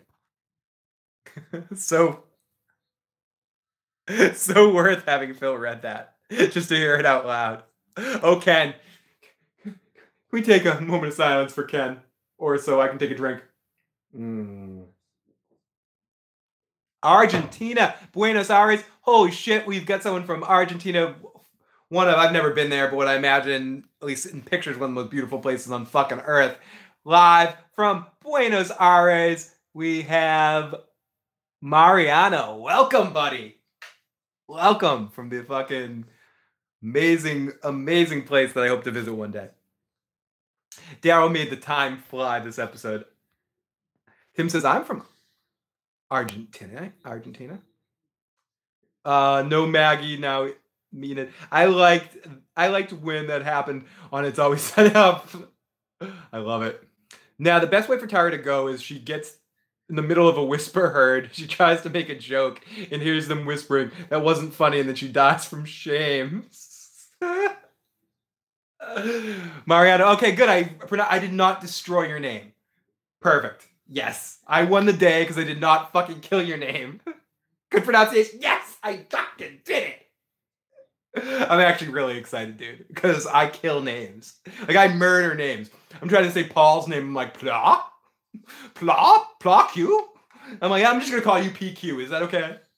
Blue Steel. Oh, I love you, Blue Steel. Oh, my goodness. I love you guys. And thank you so much for checking out it. No worries, buddy. Perfect context. I speak so-so English, and I'm from fucking America, so... You're doing great. We got Tom himself, who is helping me out phonetically. Thank you, buddy. And let's go. So Michonne says, yeah, I know people coming here will be angry. We get more vagaries about the 6-year time. How many times can I say gap? Focus! How many times can I say gap in one podcast? So we go off to Daryl and the group as they're at a barn, and the dog heads in. Takes a crap, finds a haystack, finds someone hiding under it, and it's Eugene. Eugene is like, oh, we're going to come back and came on your side and wait for me. Boomhauer. He goes into his whole Boomhauer thing, and he says, we heard them whispering, we heard the walkers whispering to each other, Rosita hid me here, and yada, yada, yada. Well, make sure if you can call on in or leave a Skype, either Skype me at I Got Issues Man or call on in at 781-990-8509. For next time and leave us a song that I will play on the show. Ronnie Rollins in the live chat. Next week's Johnny Rico says, next week the dog kills everyone because he wants payback for his pals getting eaten by Rick's group. Jason Voorhees says, Tyra takes the Whispers to Ocean Size, covers the ladies in Skittles, and gets the Whispers to taste the rainbow before she indulges.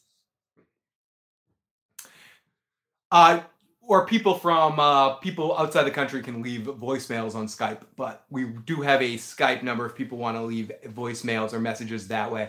I don't have, especially not tonight, but sometimes we do have Skype hooked up.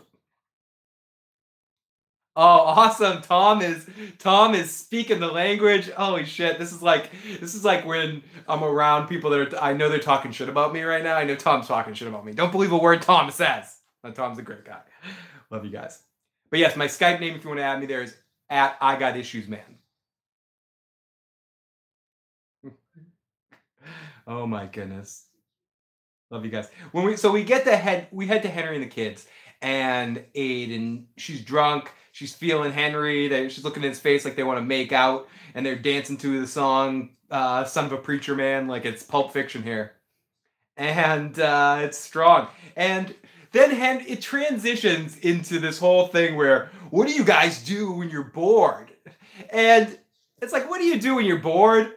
And it's like, okay, what do you guys do? And I thought it was gonna be some weird sick game, but instead they dug a hole and caught a walker and they pissed on the walker and they play ring toss on the walker and shit.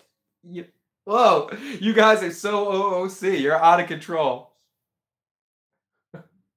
Please don't spoil the end of Lost. There's a lot of lostness in this episode with the Whispers. And it's a very happy ending, Tom. I'll say that. Holy shit, we also have Antonio live from Ecuador watching us live right now. Holy shit. Welcome. Welcome, and everyone, thank you so much for tuning in tonight to this live reaction video or silly podcast if you're listening to the audio cast of this for this episode. It's different than our normal broadcast, but still, hopefully you guys are having some fun. But holy shit, we got someone from Ecuador, we have someone from Argentina, we have fucking Tom himself from Brazil. We have lots of awesome friends in the live motherfucking chat from all over the world. Tell everyone live in the motherfucking chat. Throw it in there right now. You can lie too. You can say you're from Antarctica. So no one will fucking know the difference. But go ahead, lie. Everyone lie about where they're from. No, tell everyone where you're from. Just lie. I'm live from Scotland here. Oh my goodness. Holy shit. I know, I'm getting some international views tonight. I'm loving it. Holy shit. Okay, so then we got Dick Dude and Idiot Dude that they all made. They made a little walker trap and they're pissing it and playing ring toss on it with Sawyer, who's doing the long con. Dick Dude, and then Henry just can't take any more of this. He's like, "Fuck you, I'm done."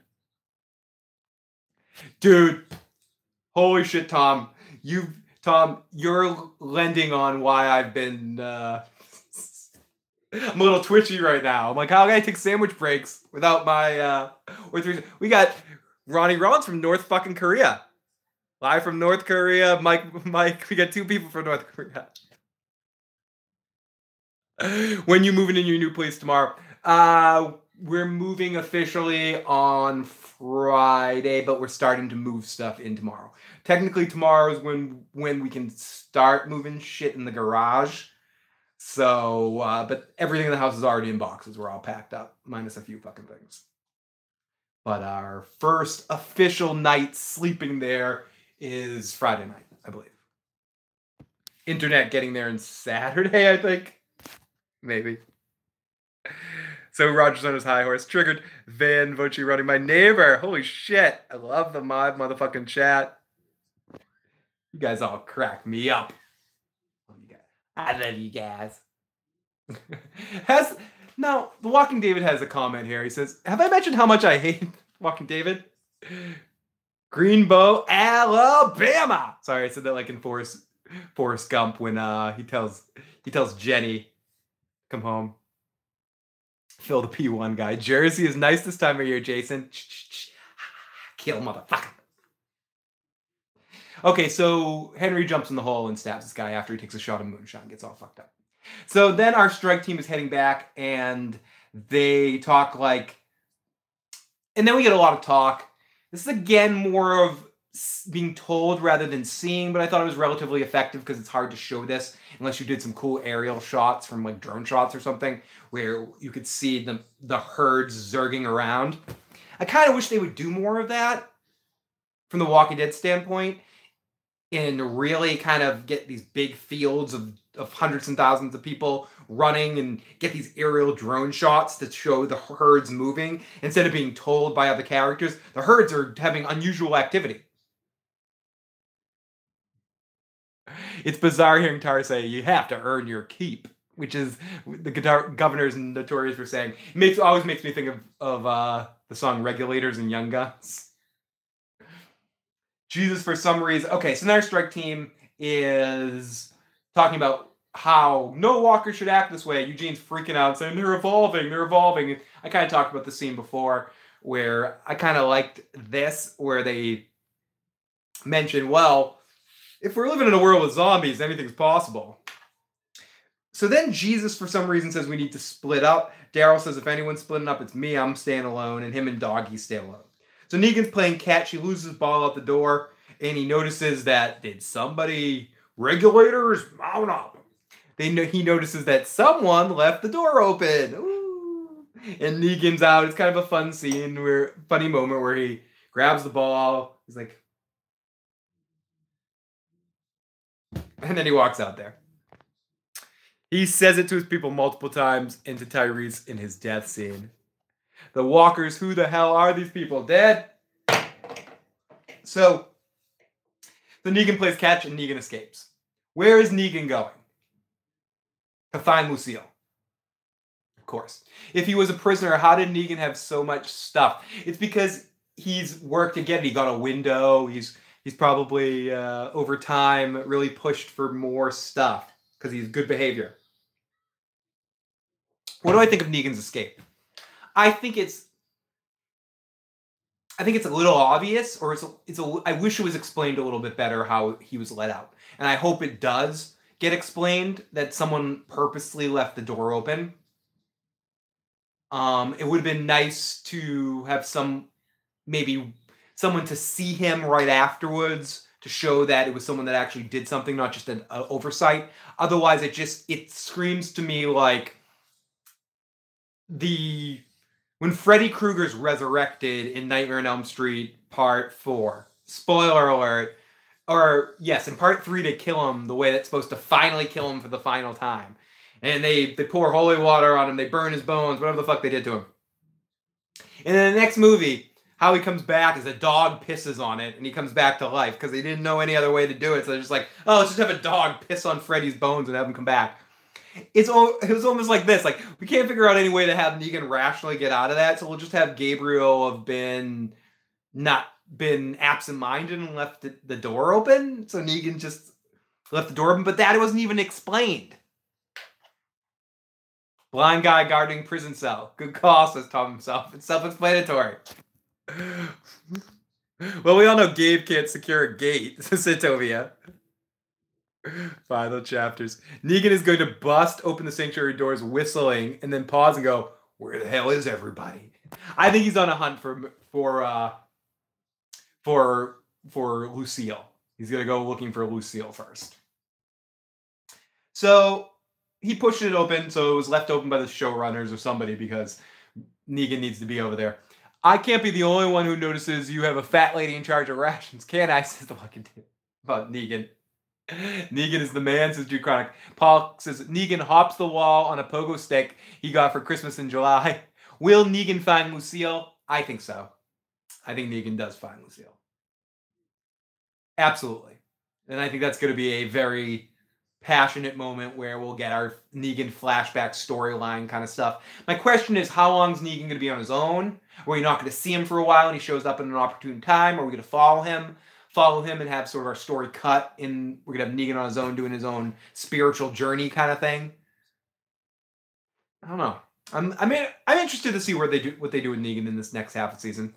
I do miss Olivia. She was awesome. Olivia was an interesting character. Too interesting. We got to get rid of her.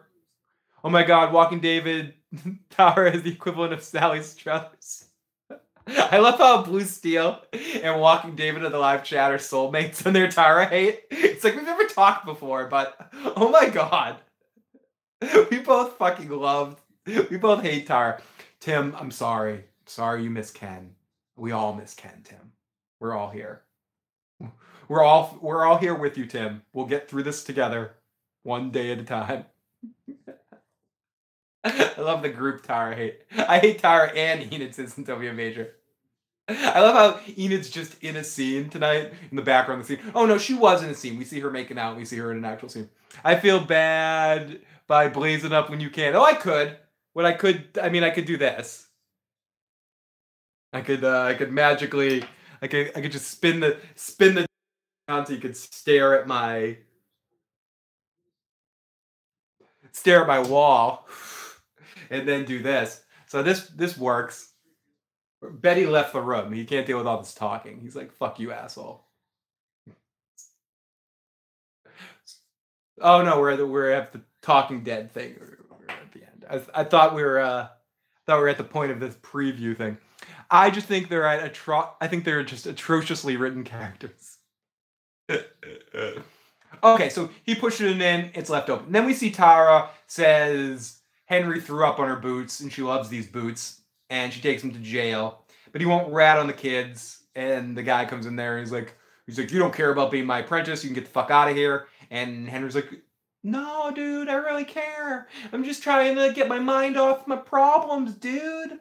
You know, Enid has another boyfriend, and I was totally moved here just to bang Enid. Okay. And then he gives this really bad monologue about how being a big deal of being an apprentice is. And this was just an example, as Walking David was saying earlier, and we were talking about, example of giving him a little bit too much material here. Lindsay says, let's kill off all the relevant comic characters like Carl and Jesus and make room for completely irrelevant original characters like Tara and Enid. Great job, AMC. Super! They say that with the proper amount of sarcasm and ridiculosity. Enid is 22 and I'm supposed to be 15. Is she with someone her age? How could she? I'm the new Carl. She should be with me. You should be with me, mommy. Yummy. Okay, we're almost done here. So we go back to our herd and Daryl and the dog. And Daryl's got all these gadgets. He must have robbed the toy stores. He's got firecrackers, and he's distracting them. And they decide not to come after the sound. They keep going on course, and Daryl basically mouths to the camera. Patricia says, "My thoughts exactly, Lindsay." What if Negan meets Beta and Beta had Lucille? That would be interesting. I'm curious. Beta is probably the character I'm like. I don't know the character of Beta from the comics. I don't know anything, but I'll stop calling him Opie. Beta is the character I'm probably most looking forward to next season, just because of the actor that's playing him. Home Alone tricks failed Daryl on this one. Apparently, Joe Pesci's running this herd. The soggy bandits are running the herd. Mike. Dr. Enos the penis, is 22. How old is this savior singing guy? He's probably 30 plus, he looks. Christopher, I must have missed something. I don't know why Hilltop and Alexandria are cold towards each other. Christopher, you did not miss anything. There was some unexplained phenomenon in the 6-year time gap that happened between Maggie and Michonne that sent Maggie having to leave Hilltop and setting Alexandria on its own. Something happened. Maybe some group from Hilltop, a splinter group, came and tried to attack Michonne for some action of taking the food. Like, I don't know exactly what happened, but some shit happened. And we don't know what happened. And they just are vaguely hinting towards it. $20 to Tara will get a big send-off like Carl. Well, Phil, I will never stop calling him Opie. Neither will I, to be honest with you. Tell himself, I got my own boobs, so hers don't impress me. I love you, Centovia. Oh, you have an amazing sense of humor, Centovia. Tara and Enid are like syphilis. They're painful. It won't go away. They'll eventually make you blind. The X, I'm not sure. Maybe... Could it be kidneys? Could it be harvesting organs? Maybe they needed some sort of transplant and they harvested off Michonne? I don't know. The X is interesting. Or maybe she was just branded by some sort of splinter group connected to Hilltop. Again, I'm just spitballing. I was saying I hope it does, but I don't think it has anything to do with the Whispers, if I'm guessing, man. East Side, West Side beef as old as time, of course. So that's why Gabriel went blind. He banged Enid too. Love you too. They had the Jets and the Sharks. Boy, crazy boys. Get cool, Enid. Enos, penis. Enos the penis. I think I might have the tune for Enos the penis now. It's gonna be to Cool by on West Side Story. Enos a penis. Da dee da dee dee. Enos the penis. Da dee da dee dee. Is Henry a better actor than Carl? No. I think Channel's better. Maybe. I think the girl that they had, the Look at the Flowers girl, was the best kid actor that they've had in the show so far. Those two girls. I forget their names. Yeah. I think they were the two best kid actors that The Walking Dead's had. I don't think The Walking Dead does necessarily great with kid acting. But I don't think Henry's better than Carl. I think Carl had a few good moments on the show, and Henry hasn't had one yet for me. No. So everyone's better than Carl. Do I watch App Movie? I do not. Should I check him out? Lizzie, thank you. Lizzie and Micah.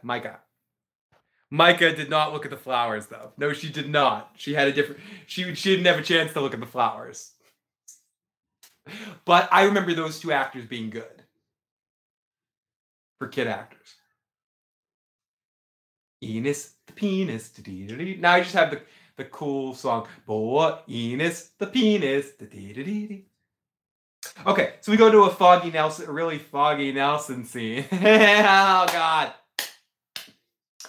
Movie out of those Walking Dead content is really good. Awesome. Well, I will watch, and maybe, hopefully, I could do a crossover with Movie Idol at some point. I'm always looking for more people to talk about The Walking Dead with, and I've sent it out to, I've had more luck, obviously, doing crossovers and collaborations with Game of Thrones people, but I'm always down to check out and hopefully do podcasts with Walking Dead folks as well. But anyways, so, and I have reached out to a few that got back to me and then suddenly stopped getting back to me when they realized I don't talk only good about the show. So, not mentioning anyone by name, but I have reached out to somebody, and you got back to me and said you wanted to do something, and then suddenly you disappeared, and you were shilling for the show right now. So, I don't know. I don't know what happened. As Joe likes to say, AMC's watching, so maybe AMC got to this person, but that's all I'll say. Anyways, it was a bummer because I was excited. Okay, so we go after the foggy scene, very foggy, Foggy Nelson. Da-dun-dunch. And they're in a creepy set as they've seen some walkers coming in the mist. And Eugene is freaking out and the gate's stuck and they toss him over. But the walkers are here and Aaron, Jesus is time for fighting, no more running, it's an action time. Jesus curb stomps one as Eugene hears the walkers and it's fight. It's just like Lost here. Then Then Michonne shows up at the gate, and Magna's there too with her little group earning their keep as they get the gate open, but Jesus decides to stay there for a slow motion fight. And slow motion kills some people. It's an action kill. It's really good as we all know that Jesus is about to die right here. As kill, easy kill, easy kill. One ducks, stabs him right in the heart, and whispers something to him like... treats him like Dante from Clerks and says, "You're not supposed to be here today." So something that I'd have to rewind it to see exactly what he says, or hear exactly what he said, but it was something like that. AMC's breaking my ankles and fingers, old mafia style for bad reviews. Gee, wonder who Phil is referring to, says Catechet. I love how Phil's lack of Walking Dead community knowledge can't sense Chainboy's sarcasm with the Movie Idol comment. Oh, what is this person? Is that another shill? Is he someone that's an actual shill? I totally didn't get the sarcasm there. I'm like, oh, I'll actually work with someone. I'm looking for other... I'm like, I love to work with other Walking Dead people, but they all shill for the show. Walking Dave is the only other Walking Dead creator that I've bumped into that's like honest about his beliefs about the show or not lying to himself. And I don't usually talk shit about other people, and I'm not talking shit about anyone specific. I'm just saying... There's a lot of people that are claiming the show is back, and I don't know. Maybe that's how you have a billion people watching you. It's just, oh, it's fucking awesome! But I can't bullshit. I can say, it fucking sucks! Sucks! Anyways, enough of that. But I do have a complete lack of community knowledge. Shilling for the show sounds kind of familiar. People can infer my who I'm talking about, but how's your cat doing with the move? Doing well right now. He's sitting right there. What's going on? Are you getting ready to move, cat? You excited to be moving to another place? It's like your 11th place you've lived. Oh no, he's gonna scratch me in my face. Are you gonna scratch my face? No, you're gonna kiss me. Kiss me. Oh. In communist Russia, pussy lick me. Good kitty. So, still a little bit more of this fucking shit. No, I'm blocking the cat. No one wants to see me. But he's doing pretty well. Oh, he is doing pretty well. As I'm going to take another break, and this is Betty the cat. Betty, say hi to the folks. Betty's going to finish this episode recap for me. Oh, Betty. Yes, we have a cat and a dog, and they get along very, very well. Phil never played my voice messages because he has to do is listen to it before to see if it's family friendly, but he's licking a pussy on camera. That's right, Tom. I am. I'm such a family friendly kind of guy. Oh no! Zoom back out. Zoom back out, you fuck. Oh no! I've lost the phone. Oh no! Everyone, shut the camera. Shut it down now. Shut it down now. Everyone, close your eyes for like 30 seconds. Okay. Okay, we're back. We're back. Crisis averted. Crisis averted. I'm surprised it's the only time that's happened tonight. That cat has more spunk than Tara. Maggie as a grocery clerk in Adam Sandler's next straight-to-DVD film. Tara in the biography, Why I Look at Potato. Don't go to the PT channel. He shadows bands. He's a Cox's Cattigat. Oh, my goodness.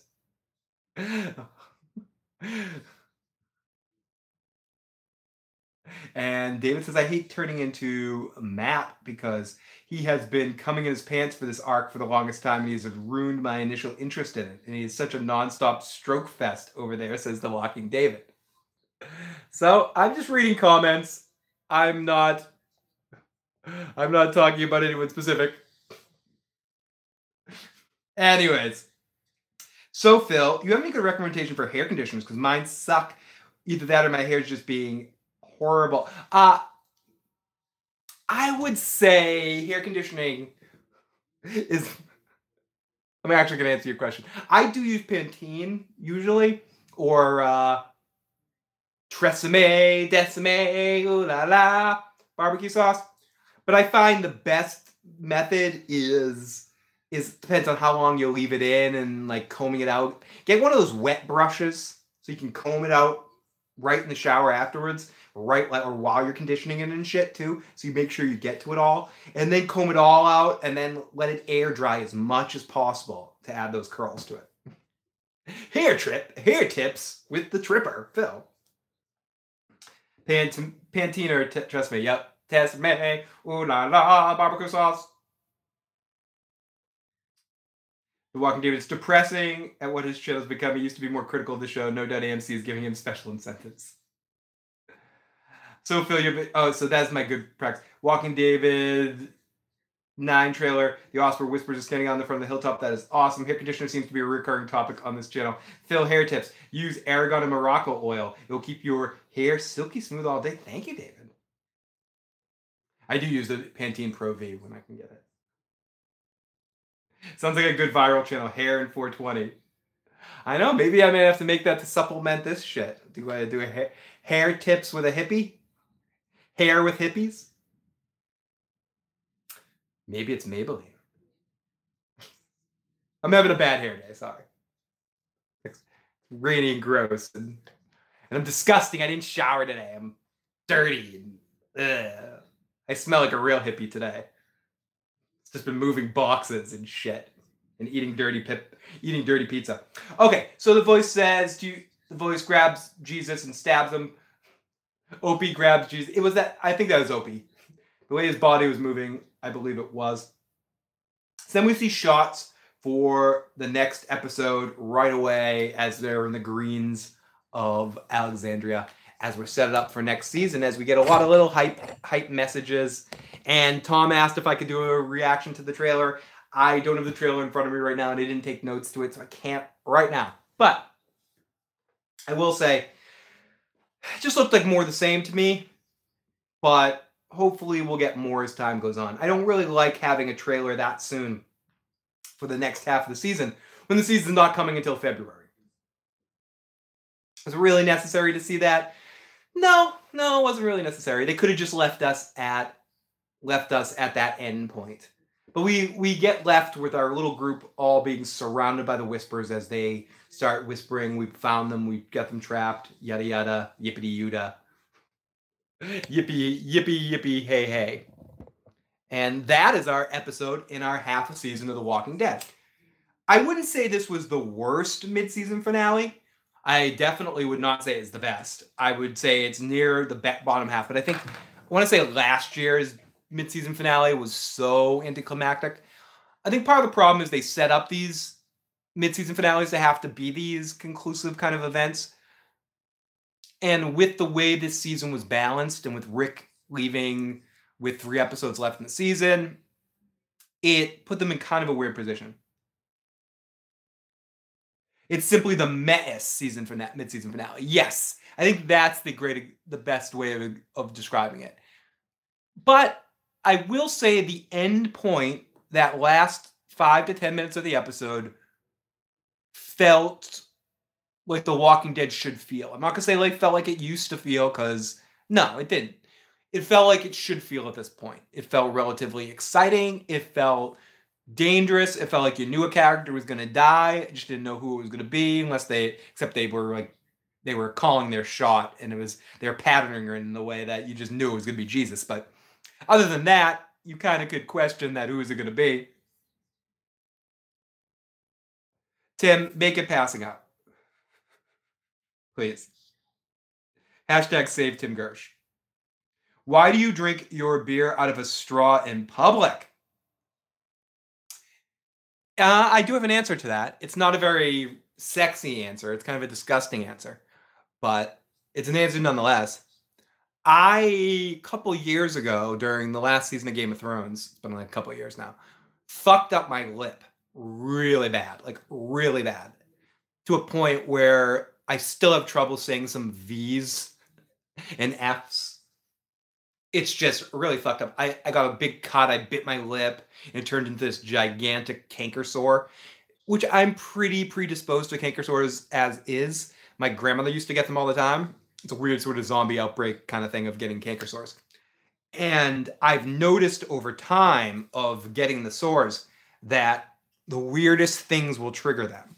Silly things like if I had to switch my toothpaste to like non-sodium lauryl sulfate toothpastes, and even other toothpaste, if I leave it on my mouth all night and don't wash out all the toothpaste, the next morning sometimes I'll have a canker in that spot. The other thing I figured out, that drinking liquids that aren't water, if they touch my lips over time, like over like an evening of drinking beer and shit, a lot of times the next morning I wake up with a fucking canker shit. But if I drink it with a straw and I aim it down my fucking throat, it avoids the lips. Maybe it's in my head. It possibly could be in my head. But for whatever it's worth, it tends to help out that. And I don't fucking... the shit doesn't show up.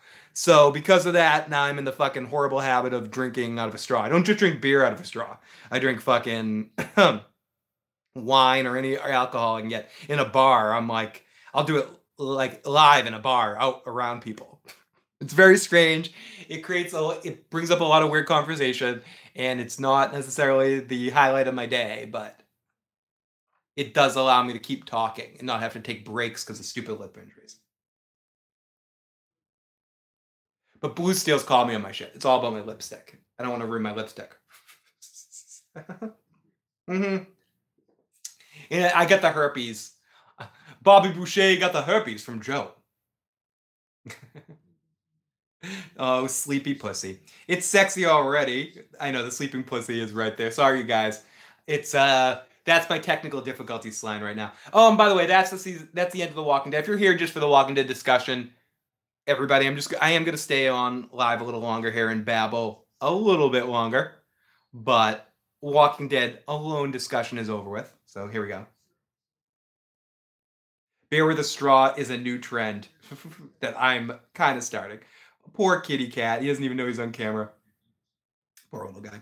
The Whispers are Mexicans trying to get into America, says Arvin. Joe, dirty herpes. Actually, from watching The Walking Dead, that you've got the herpes. I would love to have you both on a live stream if you're interested, The Walking David and Kattegat. Oh, that would be great. I would watch the hell out of that. Love to see Walking David and Kattegat and Lindsay all talking about the show. I would be in the live motherfucking chat for that one. Show you guys some love, and I would definitely let you... share that in the Discord group as well. Blue Steel says, this is all Hogwarts.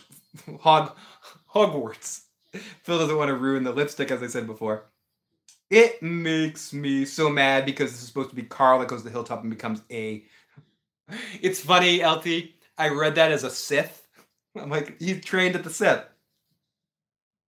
David is one of the best guys that if you, David is always down to have some fun. So I will definitely let me know when you guys do that stream so I can watch that shit. And Cadigan is in too. Oh, this is happening. I love it. The episode had season 3 mid-season finale sort of vibe to it.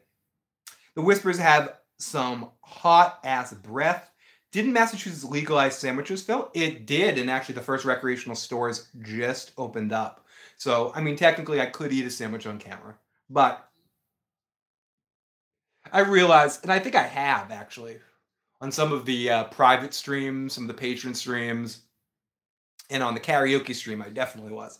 But for the normal stream, it's more habit than anything.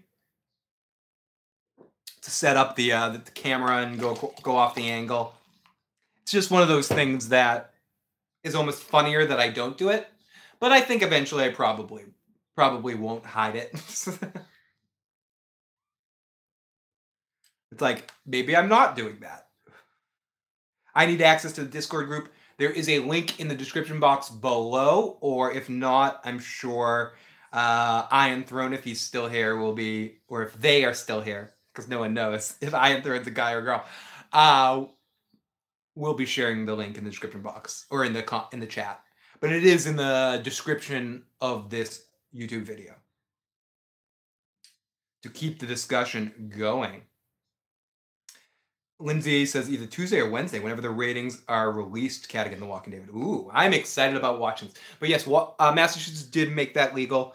And as I mentioned, the first recreational stores were open this week. Took them a lot of time to get those recreational stores open. I'm very excited about that. I'm probably more excited about casinos being open in Massachusetts than the legality of that. All I really care about is the decriminalization, partially because I never had problems getting it. But stores are fine and good, and they're great, and I'm definitely going to make access and make use of them, depending on what the better deal I get price-wise is. But the growing is really the cool thing, being able to grow, which technically the sandwich I'm eating right now is a grown sandwich that I grew myself that you probably could have seen on streams this summer outside. So...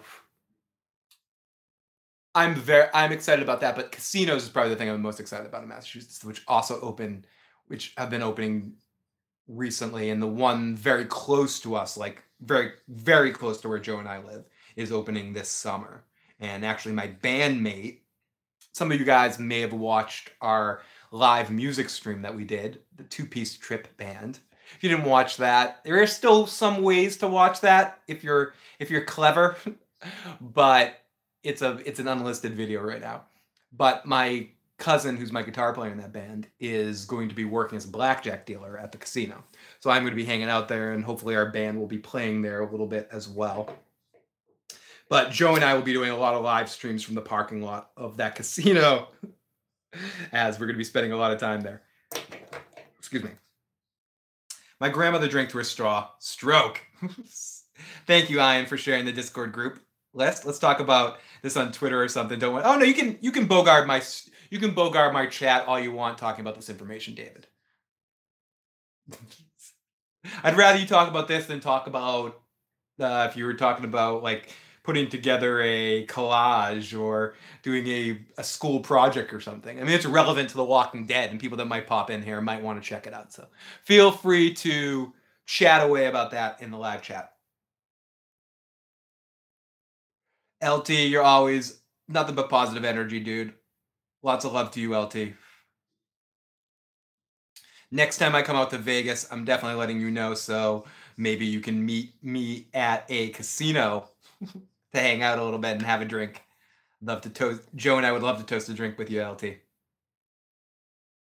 you can't play the sneak peek, took a couple of screenshots. If you can't play the sneak peek, took a couple of screenshots of the sneak peek. If you want to send me those to my email at igotissuesman@gmail.com, Tom, I will take a look at them. Here, I won't be able to show them on the screen, but I will take a look at them and talk about them. I can't tell if you really are enjoying The Walking Dead or you're ultimately just trolling. Oh, you did email me. Okay, awesome. So let's go through these screenshots. Oh my God, Tom, you just sent me a screenshot of your penis. I don't want to see this. So the first one we see looks like we get an aerial shot, kind of like I wanted, with someone in a coffin. It's, I think this is Jesus' funeral. We don't get an aerial shot of walkers. We get an aerial shot of Jesus' funeral. Then we have Balls of Fury guy and Enid's boyfriend hanging out and looking at each other like farts in the wind. Then our next shot is a little too dark for me to see on my horrible computer here. It's someone. Is it Magna? I can't tell. Then we got two people looking at workers in a field. Oh no, it's walkers. Oh, we see these are the Whispers, as we see their shoddy looking masks from behind. We see the community. We see some weird cowboy with a mule playing Red Dead. It looks like Rosita and Gabriel are having some issues as Gabriel's praying, as Rosita's coming in and saying, you should be praying to my ass. We see Legolas and his arrow-faced friend. No, we see Carol and that girl from the kingdom heading back and probably running into some trouble. We see Daryl heading into a basement with his arms wide. He's looking wide. We see Michonne and Sadiq getting closer. T-minus a half a season before they're hooking up. Then we see Carol and the king on a stage. Looks like delivering a monologue where it should be, instead of in normal life, doing his best King Lear or Lady Macbeth situation here, probably more likely. Then we see Opie or Beta in his full zombie garb, looking pretty fucking cool, I will say so myself.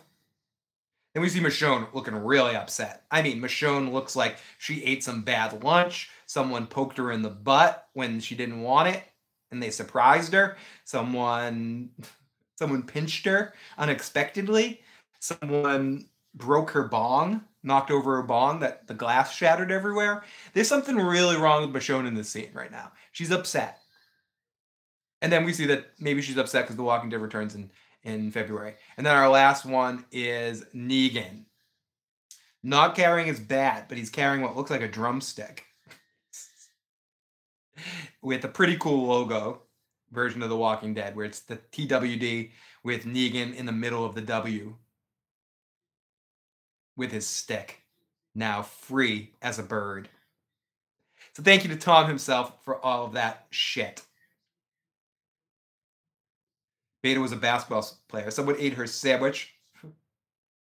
Beat small Daryl's only 5'9". Tom Cruise towers over in real life. But still, it would be hilarious if the Whispers made a statement by killing the Hilltop leader Tara in front of the entire group and the pans of them saying, oh, thank God, we hated her anyway. Phil, do you think anyone will die in the midseason premiere? Midseason premiere, no. I think the midseason premiere will set everything in motion to set our new characters, but I don't think they'll kill anybody else of our main characters. I think it will lead into the pattern that somewhere in the middle part of the season we'll lose somebody, and then we'll lose someone at the end. I think Carol or Ezekiel are going to die in the back half. And I also think, who else do I think is gone? I think, I don't know. Some of these other ones I think are maybe here for a long term. I think Carol or Ezekiel is gone. Michonne is way too angry again. Michonne might be gone too at some point.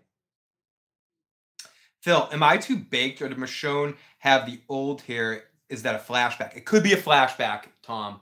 You're not, I mean, you are baked, but that's, those are two different questions, right?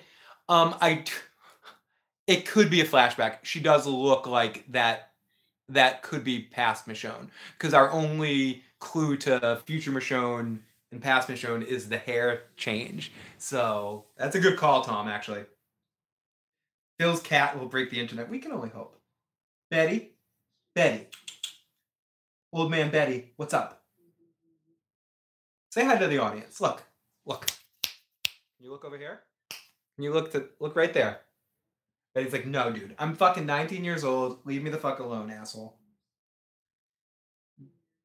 Just joined the server. Thanks. Oh, awesome. The Whispers kill Tara and Enid, then turn to the camera and say, you're welcome, then walk away, never to be seen again. Heads are going to roll in the finale, quite literally. In the box, a bunch of people are going to die at once. Hopefully they kill Tara. One-eyed Gabe, all new people, new Carl, new Judith. I think we might lead there, I think, to a point eventually where the only characters that exist from our original group is Daryl. I do think someone like Aaron might stick around for a while, and like Enid and Tara. I feel like characters like that will stick around for a while because the actors will never command that big of a salary. So at this point, when The Walking Dead's ratings and the budgetary things, what Mike was saying earlier is true. It all comes down to the bottom line. After you lose Andrew Lincoln, it's like, oh, okay, anyone else we can get rid of now. It's about maintaining the show and keep doing it and keeping salaries in a proper spot. Betty the cat. Mm-hmm. Betty and Lotus get along really, really well too. We do have two other cats as well, George and Tiger, who are Stephanie's two cats, but they don't get along with Betty or Lotus. So unfortunately, we are rehoming them. I do wish a huge amount of people would die at an unexpected time without spoilers being leaked. You had a chance to do that with the first time you killed Glenn with the dumpster situation. To me, I said that was such a bold moment because I didn't see it coming, and the character just disappeared. That's why Joe said to me, yeah, he's probably not dead. And I was like, no. The Walking Dead has balls. They killed off a main character. And as much as I love Glenn, killing him off in that dumpster situation, saving that guy Nick, seemed like a poetic death for him and was shocking and out of the blue. Not predictable at all. And then, of course, it was what it was. In The Talking Dead, Tom Paine actually looked cheery and shit. He just dodged a bullet being off the show. He's like, thank goodness I'm off the show. Bye, Betty. I know your audience is upset. They have to look at me again. They're like, I don't want to look at your ass. Get back to the cat. But yeah, this will be 1, 2, 3, 4, 5, 6, 7. This will be Betty's 8th place living. So people that were asking how he's going to do with the move, he should do fairly well. I mean, the only problem has to do with he's old, and if the litter box isn't easy for him, he's just like, fuck it, I'm going to the bathroom right here. I'm going to fuck. He's an old outdoor cat that doesn't even like the fact that he has to even think about using a litter box. He's like, fuck this shit. So welcome literally to Uncle Phil's ketchup couch. Mm-mm-mm. The last thing you want after killing a bunch of people and characters is a chance to breathe. The way to really pull people in is to hit them when they're down, to broadside them with mystery, action, intrigue. David's so right, and that's where The Walking Dead can really be in a good point post Rick Grimes. And what Joe, I think, is hoping for when he says that he's hoping the show goes into a good place here, because if you don't have a main character that you have to be forcibly care about and direct like a lot of attention and time towards, you can kind of do anything with any character at any time. And I think if The Walking Dead wants to come back, as some people were saying, will The Walking Dead ever be back?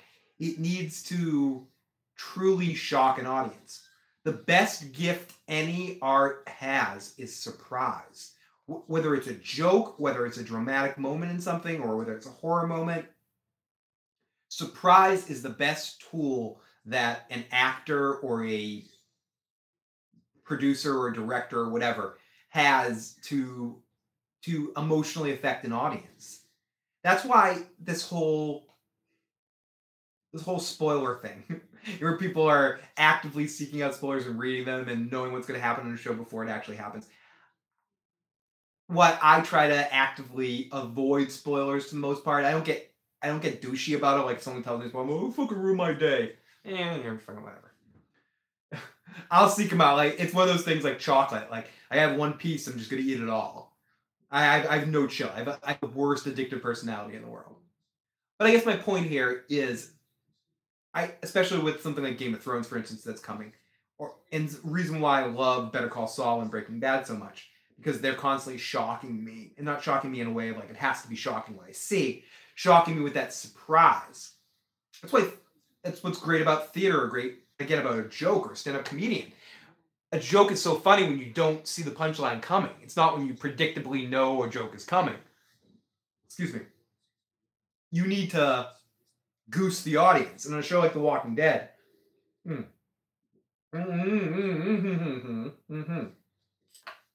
you have a built-in situation with a good force of nature type thing like the walkers, you have a good setup to, at any point in time, let nature just take over and create, not necessarily drama, but create emotional reactions to your audience if you do a good job at doing the base thing. And again, it all comes down to theater. I mean, movies aren't theater, but it's all theater in the way of like acting and connecting. All comes down to building character. And if you build character, you spend most of the time on the show really building character, not dialogue exposition. Exposition does not build character. It makes you feel like you're missing something, especially when the exposition is the good stuff. And what you're watching is characters talking about the stuff. Exposition works good is when you're leading into a good thing happening, like in Pulp Fiction, for instance. Quentin Tarantino does exposition really well because he makes the dialogue entertaining.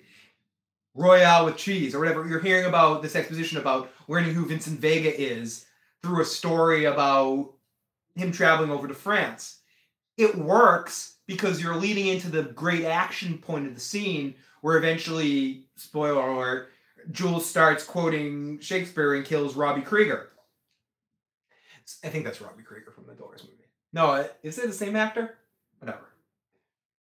But exposition, when you're having characters do nothing and walk around do nothing and telling you stories about the shit that happened, it's just boring and stupid and doesn't make you care about the characters. Walking Dead, you need to go back to the basics.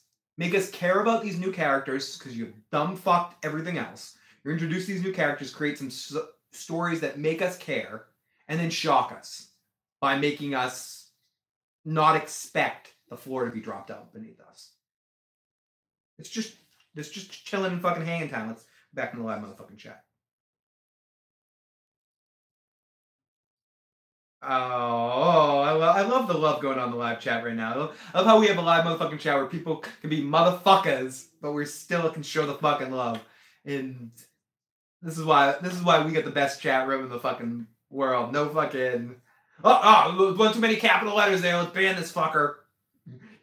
Tom has an opinion different than mine. Let's ban him.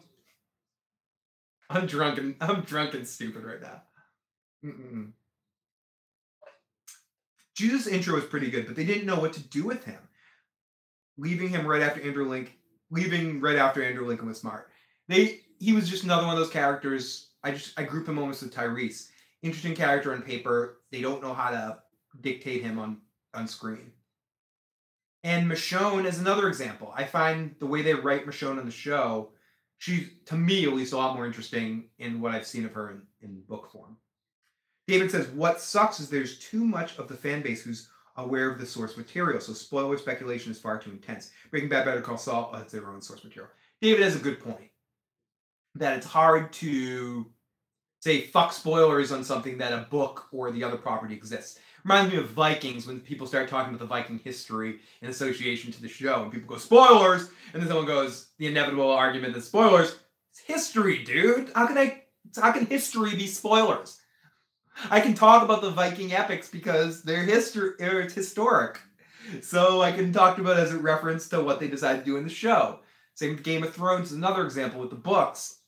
Now it's a different example where people are seeking out set spoilers and stuff, which it's different. I don't discredit anyone that reports on that stuff.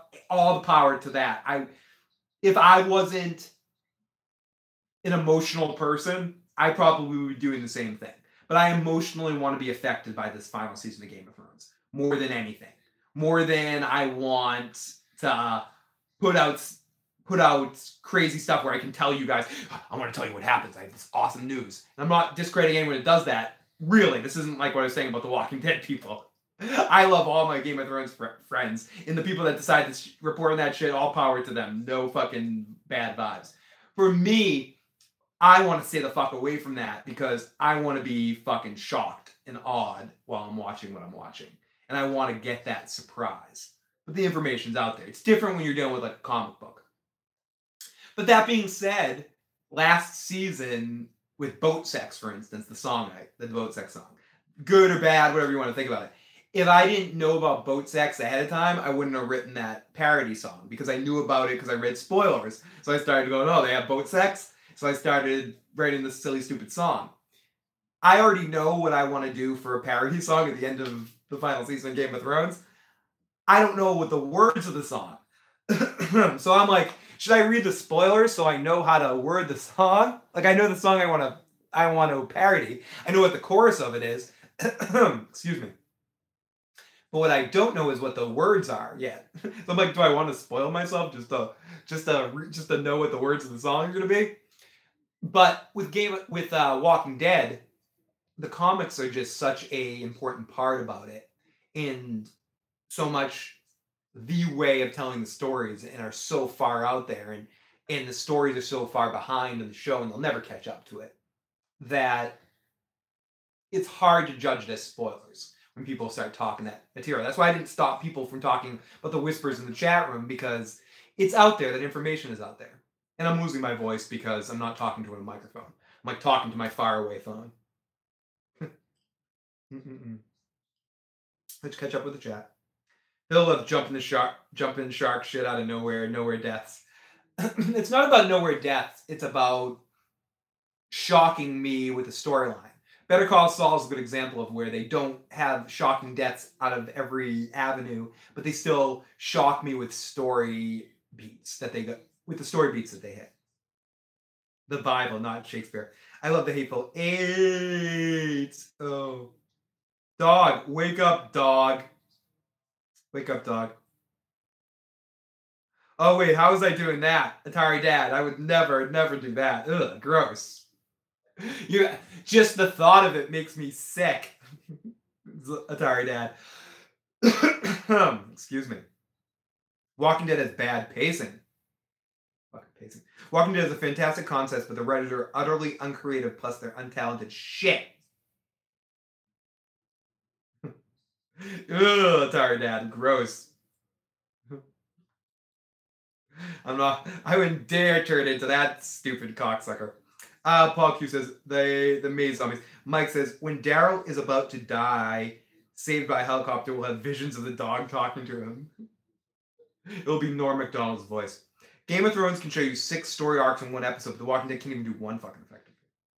Wait, he's still relevant as Kattegat? No. Only for smarter people to make fun of him. Rude. That's a very good point, The Walking Dead. That's why I get irritated when I see readers bitching about this show not being exactly source material. Callie, and Mike having some fun times in the live chat. Voiced by, no, but Mike's better than Norm MacDonald. Voiced by Dog the Bounty Hunter. Vikings does not follow the real history. Sigurd was not killed by Ivar. He becomes king. Exactly. They use it as an inspiring point, you know. But with some stuff with like Rollo, it tends to follow some elements of history, or with Bjorn, you can kind of predict where their stories are going to go by seeing where the historical... It uses it as an inspiration. Michael Hurst has said that much. He doesn't follow history one for one, and that's probably better. Plus, a lot of that is not really dictated historically. A lot of it's in fable, so. So a lot of it is open for interpretation. George R. R. Martin seems to be frustrated with the direction the show is going. Shortly after Euron was introduced in season 6, he quietly posted the passage from the book. He'd be like, this is fucking Euron cocksucker. Look at my fucking suit of Valyrian steel, you motherfucker. Phil, you're better at shooting from the hip. Oh, what, when I'm just like doing this? Just sitting down, relaxing, and babbling, better than when I'm working off a script. I'm never working off a script. It's just when I'm trying to read and try to talk about something. Tom, are you basically saying you'd rather all my streams be just me babbling, doing anything? You would have loved my old issues program. Basically, this was the issues program where I wouldn't have a topic necessarily, and I'd grip and rip news articles. People would just send me shit, and I'd read it and react to it in the moment, and not really have much planning or not really be directed around any one subject. I do promise to do more of that kind of thing in the future. My video game streams kind of turn into that sometimes when I decide to talk. Those are going to be a lot more fun moving forward because I'm going to be able to do that in my podcasting seat. Tom, I'll give you more of what you want, motherfucker. Don't worry. You'll get it. You'll get it. Fucking A.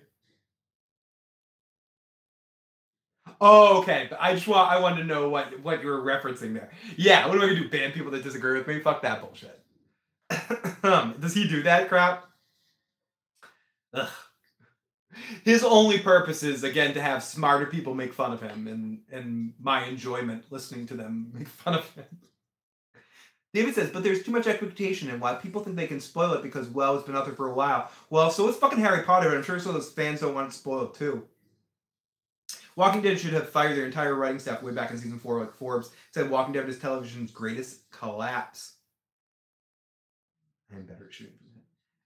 I really like what they're doing on the show Preacher. They're not completely faithful to the comic, but they're keeping the spirit of the source material. This is coming from a fan of the comic.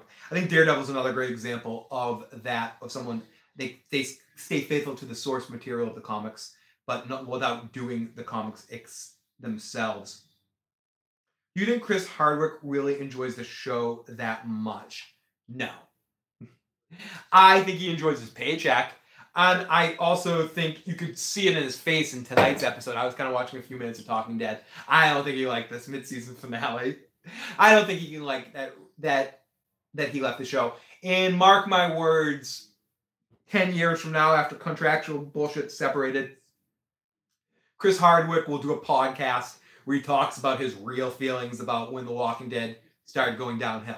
When basically everyone in the mainstream starts hitting The Walking Dead for being shit, Chris Hardwick will jump off that bandwagon and jump on the other side and say, yeah, the fucking really jumped the shark, didn't it? Excuse me. The Walking Dead thought a bottle episode of Tara, all people, would be a good idea. I really like what they do. Doing Preacher. I really do need to check out Preacher. I've heard nothing but good things about that show. To be honest, what bothers me most about The Walking Dead is the same beats, the same Stalin. Like, you just need to watch season premieres and finales to be good to go. Tom himself is right. Most of the stuff that happens, I'd say this season's a little different because of the Rick Grimes thing, or not dying in a few episodes ago, but ultimately, drink. I haven't said a lot of them tonight. You're right about that. It turns into, you can kind of basically just watch the premieres and the finales and know that you can hit those big moments, especially in the last few seasons. I'd say this half the season's a little different because they had to deal with this matzo ball that was hanging out there with the Rick Grimes thing. Tom himself, it's a formula. And what's bothered me about the season is the formula of the 40 minutes of nonsense, 20 minutes of somewhat, 10 minutes of somewhat action, 10 minutes of real action in every episode this season, especially in these three post-Rick Grimes. If he was asked to host Talking Kardashians, he would say it was epic too. Oh my God, did you see the way that they Snapchatted that question right there? Oh my goodness, make sure you add me on Snapchat. Chris Hardwick. But no, you can actually add me on Snapchat at, what is it, Garrick Quark? Or no, Quark Garrick. It's either Quark Garrick or Garrick Quark. Phil the Issues guy. Add me over there. Talk to me privately. Say, hey, Phil. I want Tom himself to send me a Snapchat of his left chest nipple. Do it, Tom. You won't do it.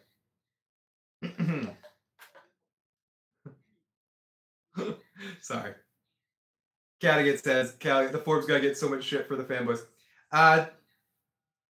We need the Issues Power Glove. If that's an Issues Power Glove. Lady Laura Dane. A lady is in the live chat. Always good to see be in the live motherfucking chat, to have you in the live motherfucking chat. Always great to be live, even from right here on my fucking couch. Whoa, it just got really blurry. Where is it? Or am I getting drunk? I've had 2 beers. I need to go in the kitchen and get a 3rd beer.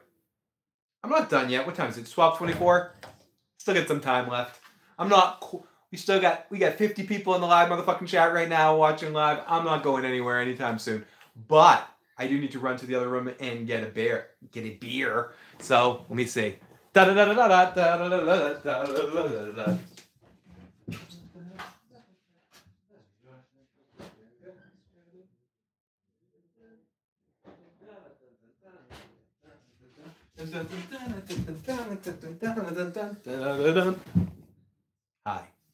gonna be a lot further of a distance coming up soon when we get to the new place. I'm drinking tonight Allagash Saison. Let's see. Let's continue here. Let's pour some more. There's actually a chance. I don't even know if I want to get this and put it into the world, as I said earlier. There's a chance that we may not be moving, or I may be moving, but we may not be moving into the house that we thought we would. How did you insert the T-shirt into you? Oh. Someone was asking how, someone just asked a question. Megan asked, how did I get the YouTube, like where you can see the t-shirts below the YouTube video?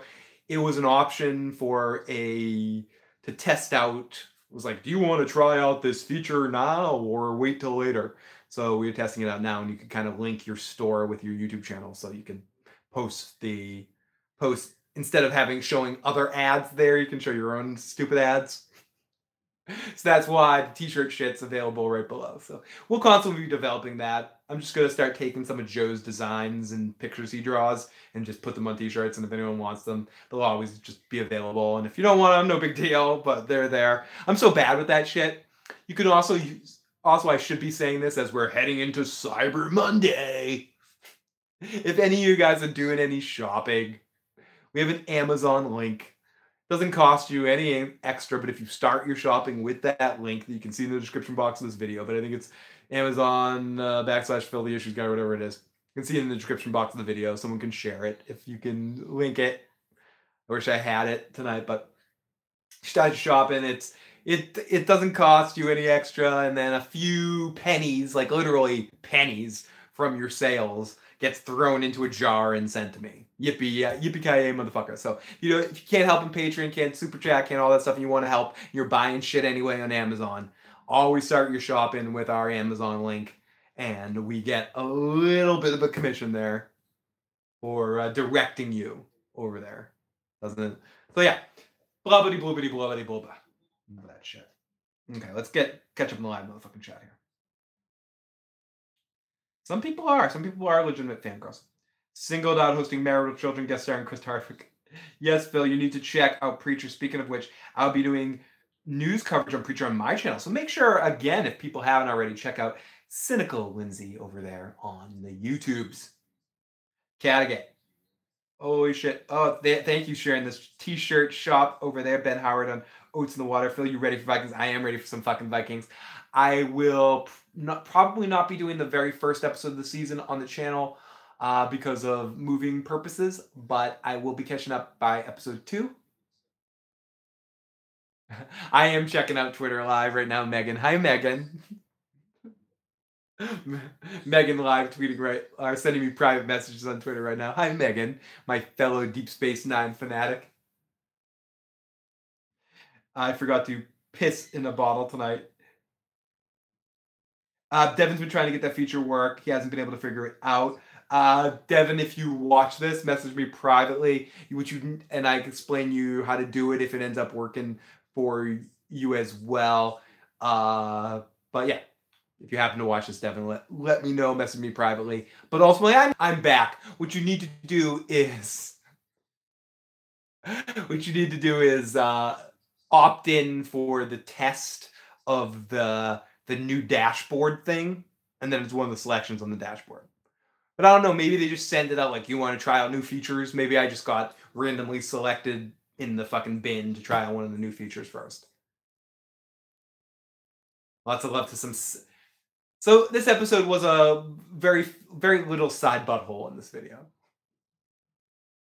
I missed the side butthole. Okay, yes, the music in season 4 was awesome. Up the Wolves and Mountain Goats. I wish I could stick around, but I've got to be up early in the morning. Good night, Phil. Good night, Lindsay. I'm actually going to be on for a little while longer anyway, but Lindsay, have a good night. And thank you, Iron Throne, for sharing the t-shirt link. Phil, how do you lose a fight to a tree? Has someone been watching my Red Dead streams? Oh my god, hit my fucking face. Phil's Alpha Male plus Vitality Players Brewing Broth available as well. You can buy that. Yes, you can definitely buy my little blue pills. Someone been watching my Red Dead streams running into a fucking tree. What else have I been watching? I've been rewatching a lot of shit. I've been rewatching Mad Men just because I need some shit on the background while I'm doing work around the house, like packing. So I haven't been able to pay attention to new shit. So I've been just kind of like putting on shows that I've watched in the past. And what else have I been watching new? The last couple of new things I watched were Netflix-oriented, were the new season of Daredevil that we watched and we talked about. What else was there? Was like a few things that came out of that. I watched the whole new season of fucking, what the fuck's it called? Oh my god, I always blank on it. The fucking politics show on Netflix with that used to have Kevin Spacey on it with Robin Wright on it. I watched that whole new season. We got broken alive on the fucking chat. The Kaminsky Method or whatever it is with Michael Douglas and Alan Arkin. We do. We get on the sex couch. Come sit down, David. I mean, Brooke. Come sit down, Brooke. House of Cards. Yeah, House of Cards. I can never remember that name for some reason. But the Kaminsky Method with Michael Douglas and Alan Arkin. I watched that, and I was very much entertained by that. It's a little sad at times, but it's well put together. Michael Douglas is really good on it. It's him as generally at his best at this point, and Alan Arkin's exceptionally awesome as well. I definitely enjoyed it. It's heavy at times. Excuse me. Danny DeVito makes a couple cameos, which is always awesome. Anytime Danny DeVito graces our screen, he's pretty fucking hilarious. And him and Michael Douglas, who I haven't seen them act together since War of the Roses, seeing them together on screen fills me with all sorts of positive feelings. So I generally would recommend the Kaminsky method or whatever it is. You'll know after the first episode if you can watch that kind of show. Definitely has its sad elements. You're going to like be cryy in it at times, but I generally liked it. Alex Jones boner broth. Astronaut diapers for YouTube streamers. I've thought about that before. If I did like a 24-hour stream, if I'd wear a diaper, I totally would. I wouldn't be surprised. It's YouTube constantly fucks with that fucking dude. They fuck with me too, but nothing like they fuck with him, dude. Especially because he's like a, you know, fucking so there's so many people that fucking love him, and they just keep fucking deleting his channel like a bunch of fucking cocksuckers. So fuck you bastards. Makes me sick. On Phil's sex coach, ask me any sexy questions on my sex coach. Can you ask Tom himself why does he forget shit? Because he drinks too much. I can answer that question for me. It's a combination of too much smoking and too much forgetting. Can you ask him why he changed his name? Does he keep asking you why he changed his name? Sitting on the ketchup couch. I gotta get a new ketchup couch. Hopefully in the new room we will have the ketchup couch. Like a legitimate ketchup couch. Yes, we will. Phil, have you ever watched Black Sails? You're treading on something that would make our lovely Miss Timo very upset. She's been constantly wanting me to watch Black Sails. I watched the first couple of episodes and I very much loved it. And I look forward to watching it. I don't have access to Stars. Someone was very nice enough to give me their Stars access at one point in time. But then I never was able to finish the show. And it's been so long since I logged into their account. I feel weird logging into their account again. But I will watch Black Sails eventually, and we'll eventually talk about that show. Maybe many years from now, maybe sooner rather than later, but I definitely liked what I saw.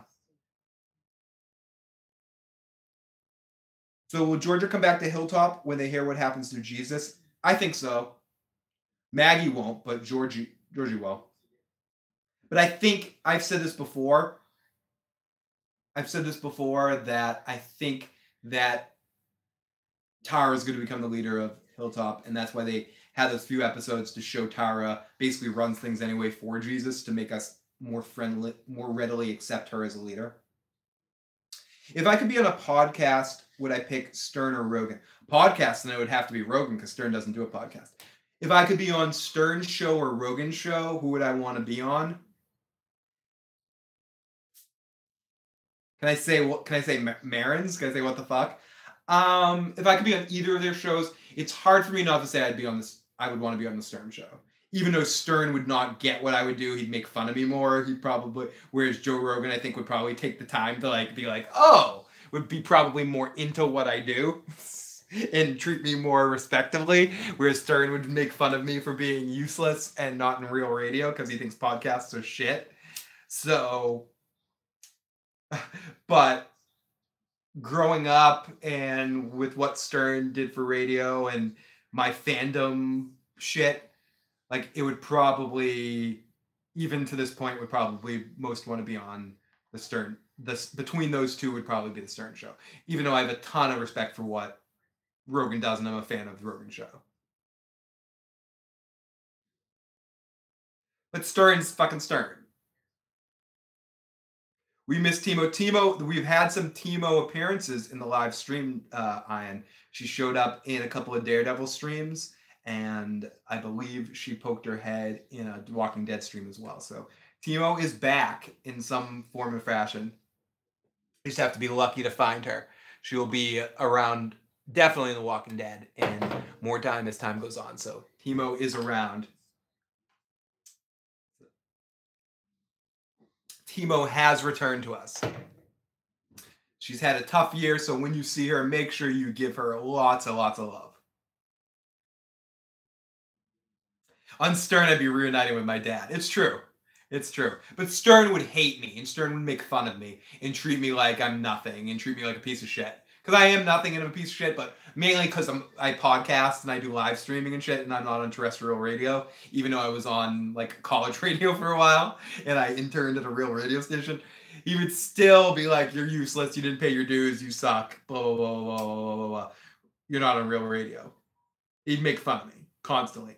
Rogan would make fun of me, but he'd also be relatively interested in what you have to say.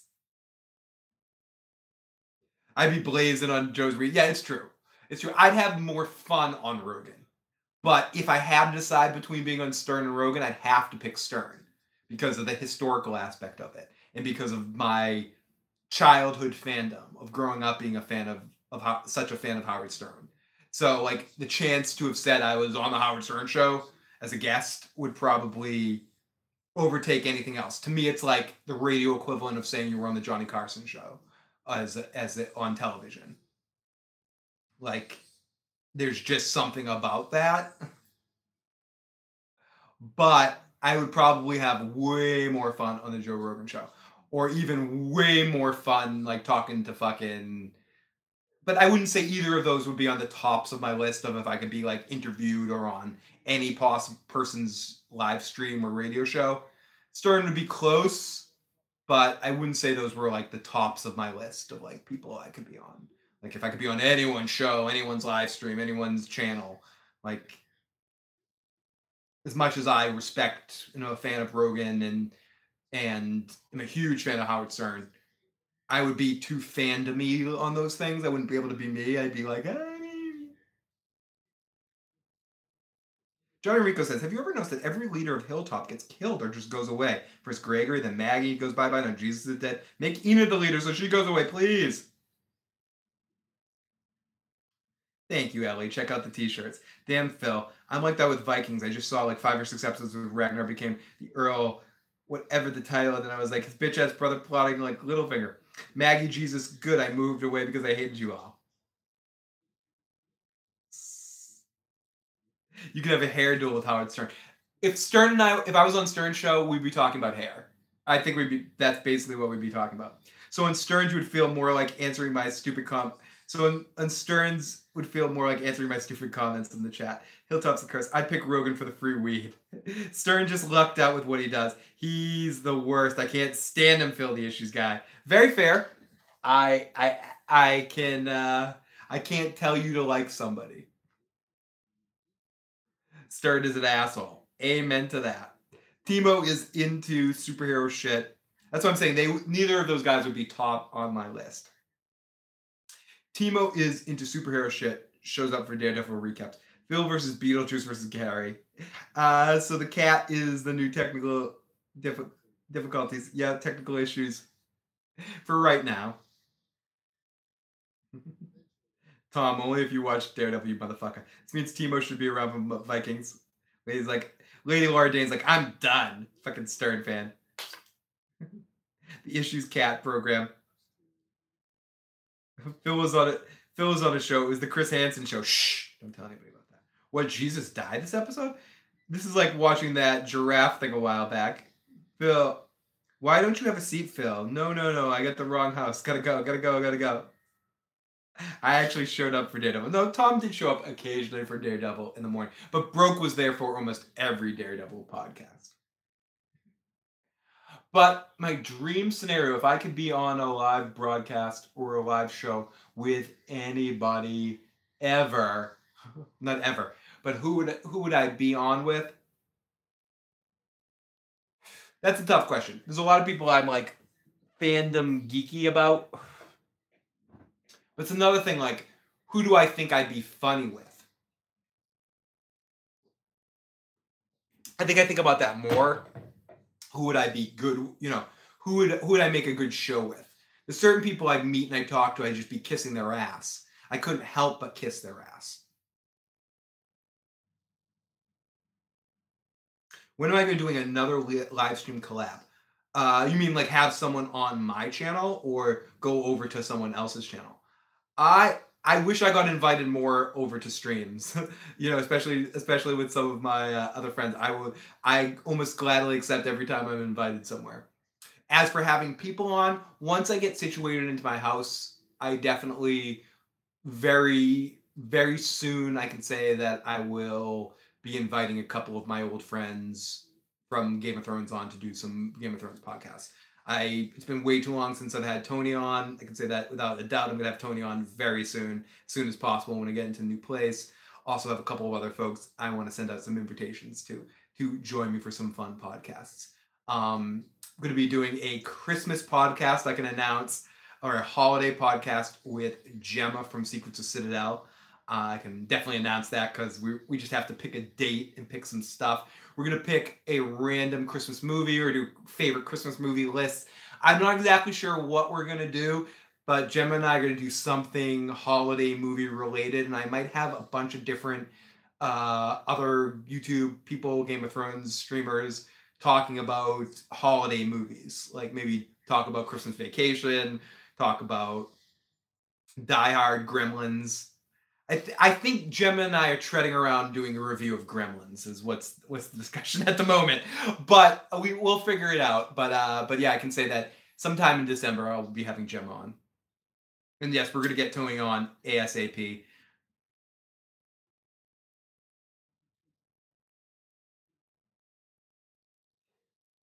Phil would love to see Phil do a collab with Roris. There's a bunch of Roris and I collabs. I had her on the channel. And she's had me on her channel a bunch of times. She's someone I will definitely be having on the channel again.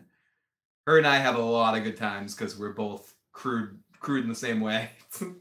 But yes, I've been on her channel a couple of times, and she was on here last Game of Thrones season for one of our feedback shows. So you can look back and check that out as well. So we'll definitely be inviting her on up and coming soon. Should have been a Nightmare on Elm Street podcast. We're definitely going to be doing a Nightmare on Elm Street podcast. Phil can come on my show when he has like 20,000 subs. I have 56. It's going to be a win. Maybe I could actually talk to Tony to see if he's willing to do a Nightmare on Elm Street podcast with me. But I definitely want to get Tony on something very soon. It's been too long since Tony and I have talked. And Yeah, she's funny as fuck, and we have a lot of great times talking.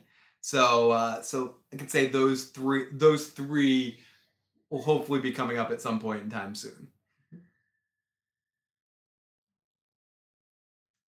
I'd like to see Phil do a collab with a guy who actually loves the show. You mean like a Walking Dead collab with someone that likes the show? I would love to do something like that.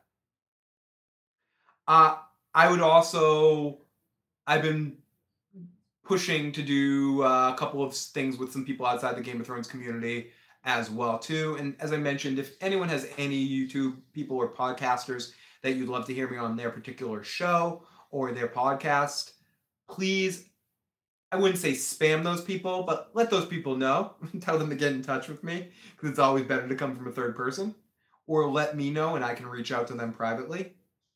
So if you guys have anyone that you think you may want to see me on their channel, or some big, huge channel you'd love to see that have me on, let them know. I have not Lady Laura Dane, but I would absolutely love to if she would ever do something with me, but I doubt it. She's way too big. Of course, David. Anytime, my friend. But I've definitely reached out to a couple people. And I also will be doing something with Nick from History Buffs very soon as well, too. Sometime when, probably as we get closer to Game of Thrones season, probably a preview for Game of Thrones or during Vikings season as well. It's always good to get Nick's thoughts on Vikings. Right, as Iron Throne says, don't spam them, encourage them enthusiastically, persistently.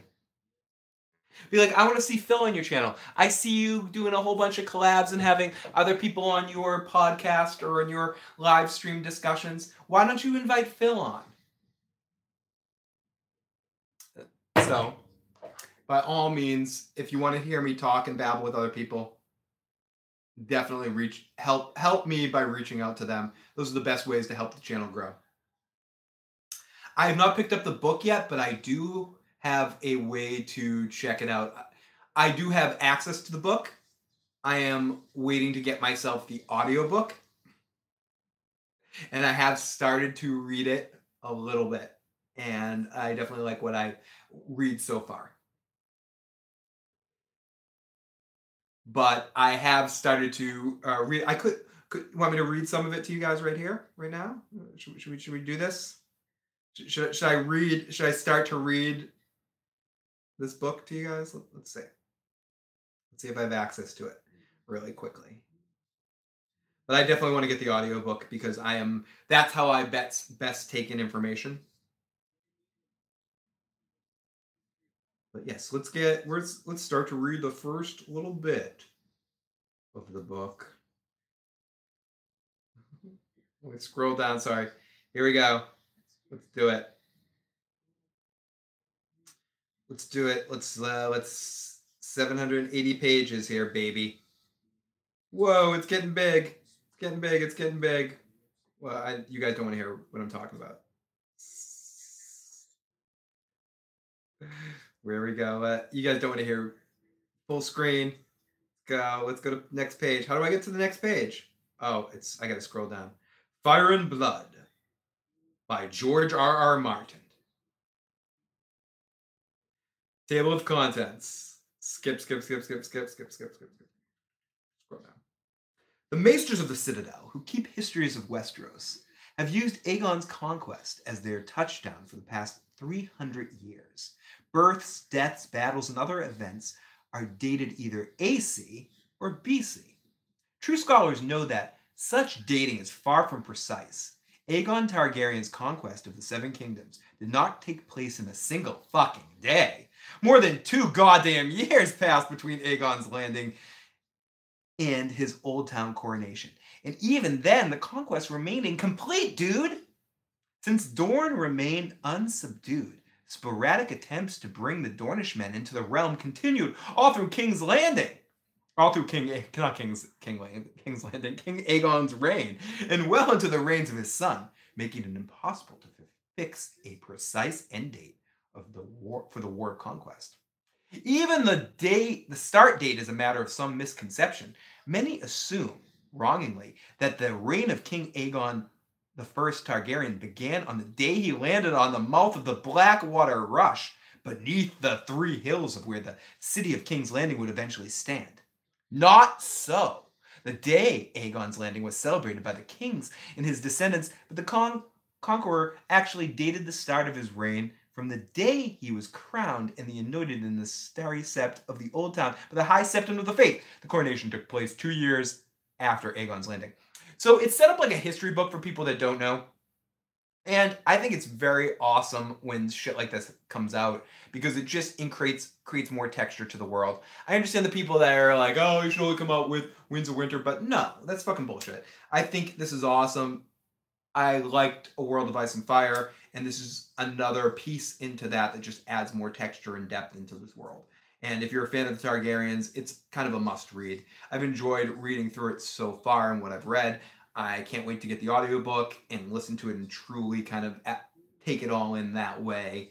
And yeah, it's definitely cool. And if you're expecting more narratives and more storylines and stuff, that's not the kind of book it is. It's more of a history book. And treat it that way and enjoy it that fashion. So, wish I was in the room with the man that created Cersei fucking Lannister. I got my autographed copy, but I'm only in chapter 2. I don't have the time yet. It was so nice to hear George R. R. Martin talk with book Lady Laura Dane. That's fucking awesome. Reading sucks if it gets you people to read that it can actually be fun. Phil behind the camera. I already do that, Phil, because it's always a good time in the live motherfucking chat. Phil and the Chris Chan show. I don't know who that is, but I would do everybody. I would do a collab with anybody. I have a lot of fun talking to people, random folks. And as long as you're fucking on the level and talk in cool shit, not full of complete. But even if you're full of shit, I do a fucking podcast with you. I don't care. I'll talk to you. I'd have fun. I have fun talking to different people. Fucking Game of Thrones nerds. Tom himself. It's like, you fucking Game of Thrones nerds. Tom, more than anything, Tom is hoping that Game of Thrones isn't good, so people complain. Great AC controversy in Fire and Ice, or Fire and Blood. Old Tywin, some say he was the Mad King. Started the Walking Dead recap, ended with a Game of Thrones audiobook. You never know where we're going to go, Blue Steel. Books suck, said Tom himself. Comic books. Reading sucks. Screw you for reading. Screw you, Tom. Fuck you, Tom. Fuck you, Tom. I'm reading it for the food descriptions. No, you don't want that collab, says Mike. Okay, I don't want that collab. Thank you. You're a collab whore. I love it. I am. I am, but I'm not. Because I'm actually not. I actually don't do too many, but I would. Because I'm always down. Oh, shit. Here we go. We're back. YouTube shut me down. It's funny. It's funny the moments where everything gets disconnected. And I'm back. I guess just to start to wrap things up. Everybody, thank you so much for joining me tonight. If you haven't already and you enjoyed this silliness, hit the like button. Hit the subscribe button. We're back. This is like when you get disconnected on the phone with somebody. Do you reconnect to say goodbye? I guess I have to say goodbye. I'm not quite ready to say goodbye. Let's take a few more comments. Uh-oh, the white circle of doom. Oh, shit, we lost you, Phil. I am a whore. If this ends with love talking to you, motherfucking chat, hope everyone had a good Thanksgiving or Thursday. We're back. Can you guys hear me? Is there sound? I'm not going anywhere. We lost half the people, but that's okay. Oh, someone asked, I might not be moving into the place. Yes, we went for a walkthrough today to the new place that we were moving into. And they were supposed to do a bunch of shit that they were supposed to get done before the closing, which is at tomorrow at 8 a.m. And they were supposed to get a bunch of work done. And they're supposed to get like X amount of work done. It was electrical work, right? I'm like, why am I being cloak and dagger about it? They're supposed to do a bunch of electrical work and get permits and have receipts for the electrical work. So we get in there and we check everything else in the house out to make sure everything's okay. And what's kind of funny too is the person that was living in the house was really, really fucking sick. So we were like in there with fucking hospital masks to protect ourselves from the sick. And we were like running around, checking out the house, and everything is doing pretty well. So we get to the point where we get to the receipts and we get the fucking shit. And instead of having a receipt for the electrical work that was done, what they basically have is a check made out to a random person's name. That's it. They say, this is the check for the electrical work. We got the electrical work done. Here's a check that we made out. Okay, where's the receipt? Where's the permits that they told you to pull? And they didn't do any of that shit. They fucking bullshitted us, had some dude come down to fucking put a wood plank over the electrical wires so we couldn't check them out in the attic to see if they actually did the work. They hid it. That's what they did. They hid it. And they wrote the dude a check for that. They could have wrote a check to their friend for fucking weed money, as far as we know. And so they fucking breached the fucking shit. And they didn't give us what we needed, and they lied to them. So now it comes down to, we might just say, fuck you. We're not fucking taking your shit because... So it's tomorrow. Everything needs to be hashed out with like lawyers at a fucking, at the closing table and arguing back and forth like two fucking bulldogs. Like, fuck you, motherfucker. You fucking asshole. You fucking, like, back and forth where everything should have gone smoothly. So basically we're willing to accept the shitty shit that they did, but they need to pay us more. They need to make it good somehow. And I know people don't want to hear this fucking bullshit, but someone asked the question, so I'm answering the fucking question. So, but there's a chance that shit might not fall out, but because of the way stuff happens, either way, we have to sell this fucking house. So either way, so there's a chance that we may say, fuck you, and not take the house that we're going to move into because of a big, all that fucked up situation. And just sell our house anyway because we kind of have to at this point because of stupid reasons. And yeah, and then just be homeless for a while. But I don't really think that's going to happen. I think it's all going to work out. But to answer the person's question, that's what's going on with all that. I could go live with Joe. That's always the solution. Joe and I talk about that often, how if anything ever fucks up in either of our relationships, like if Katie Crow ever decides to fly the coop or Stephanie kicks me out, basically Joe and I will live together.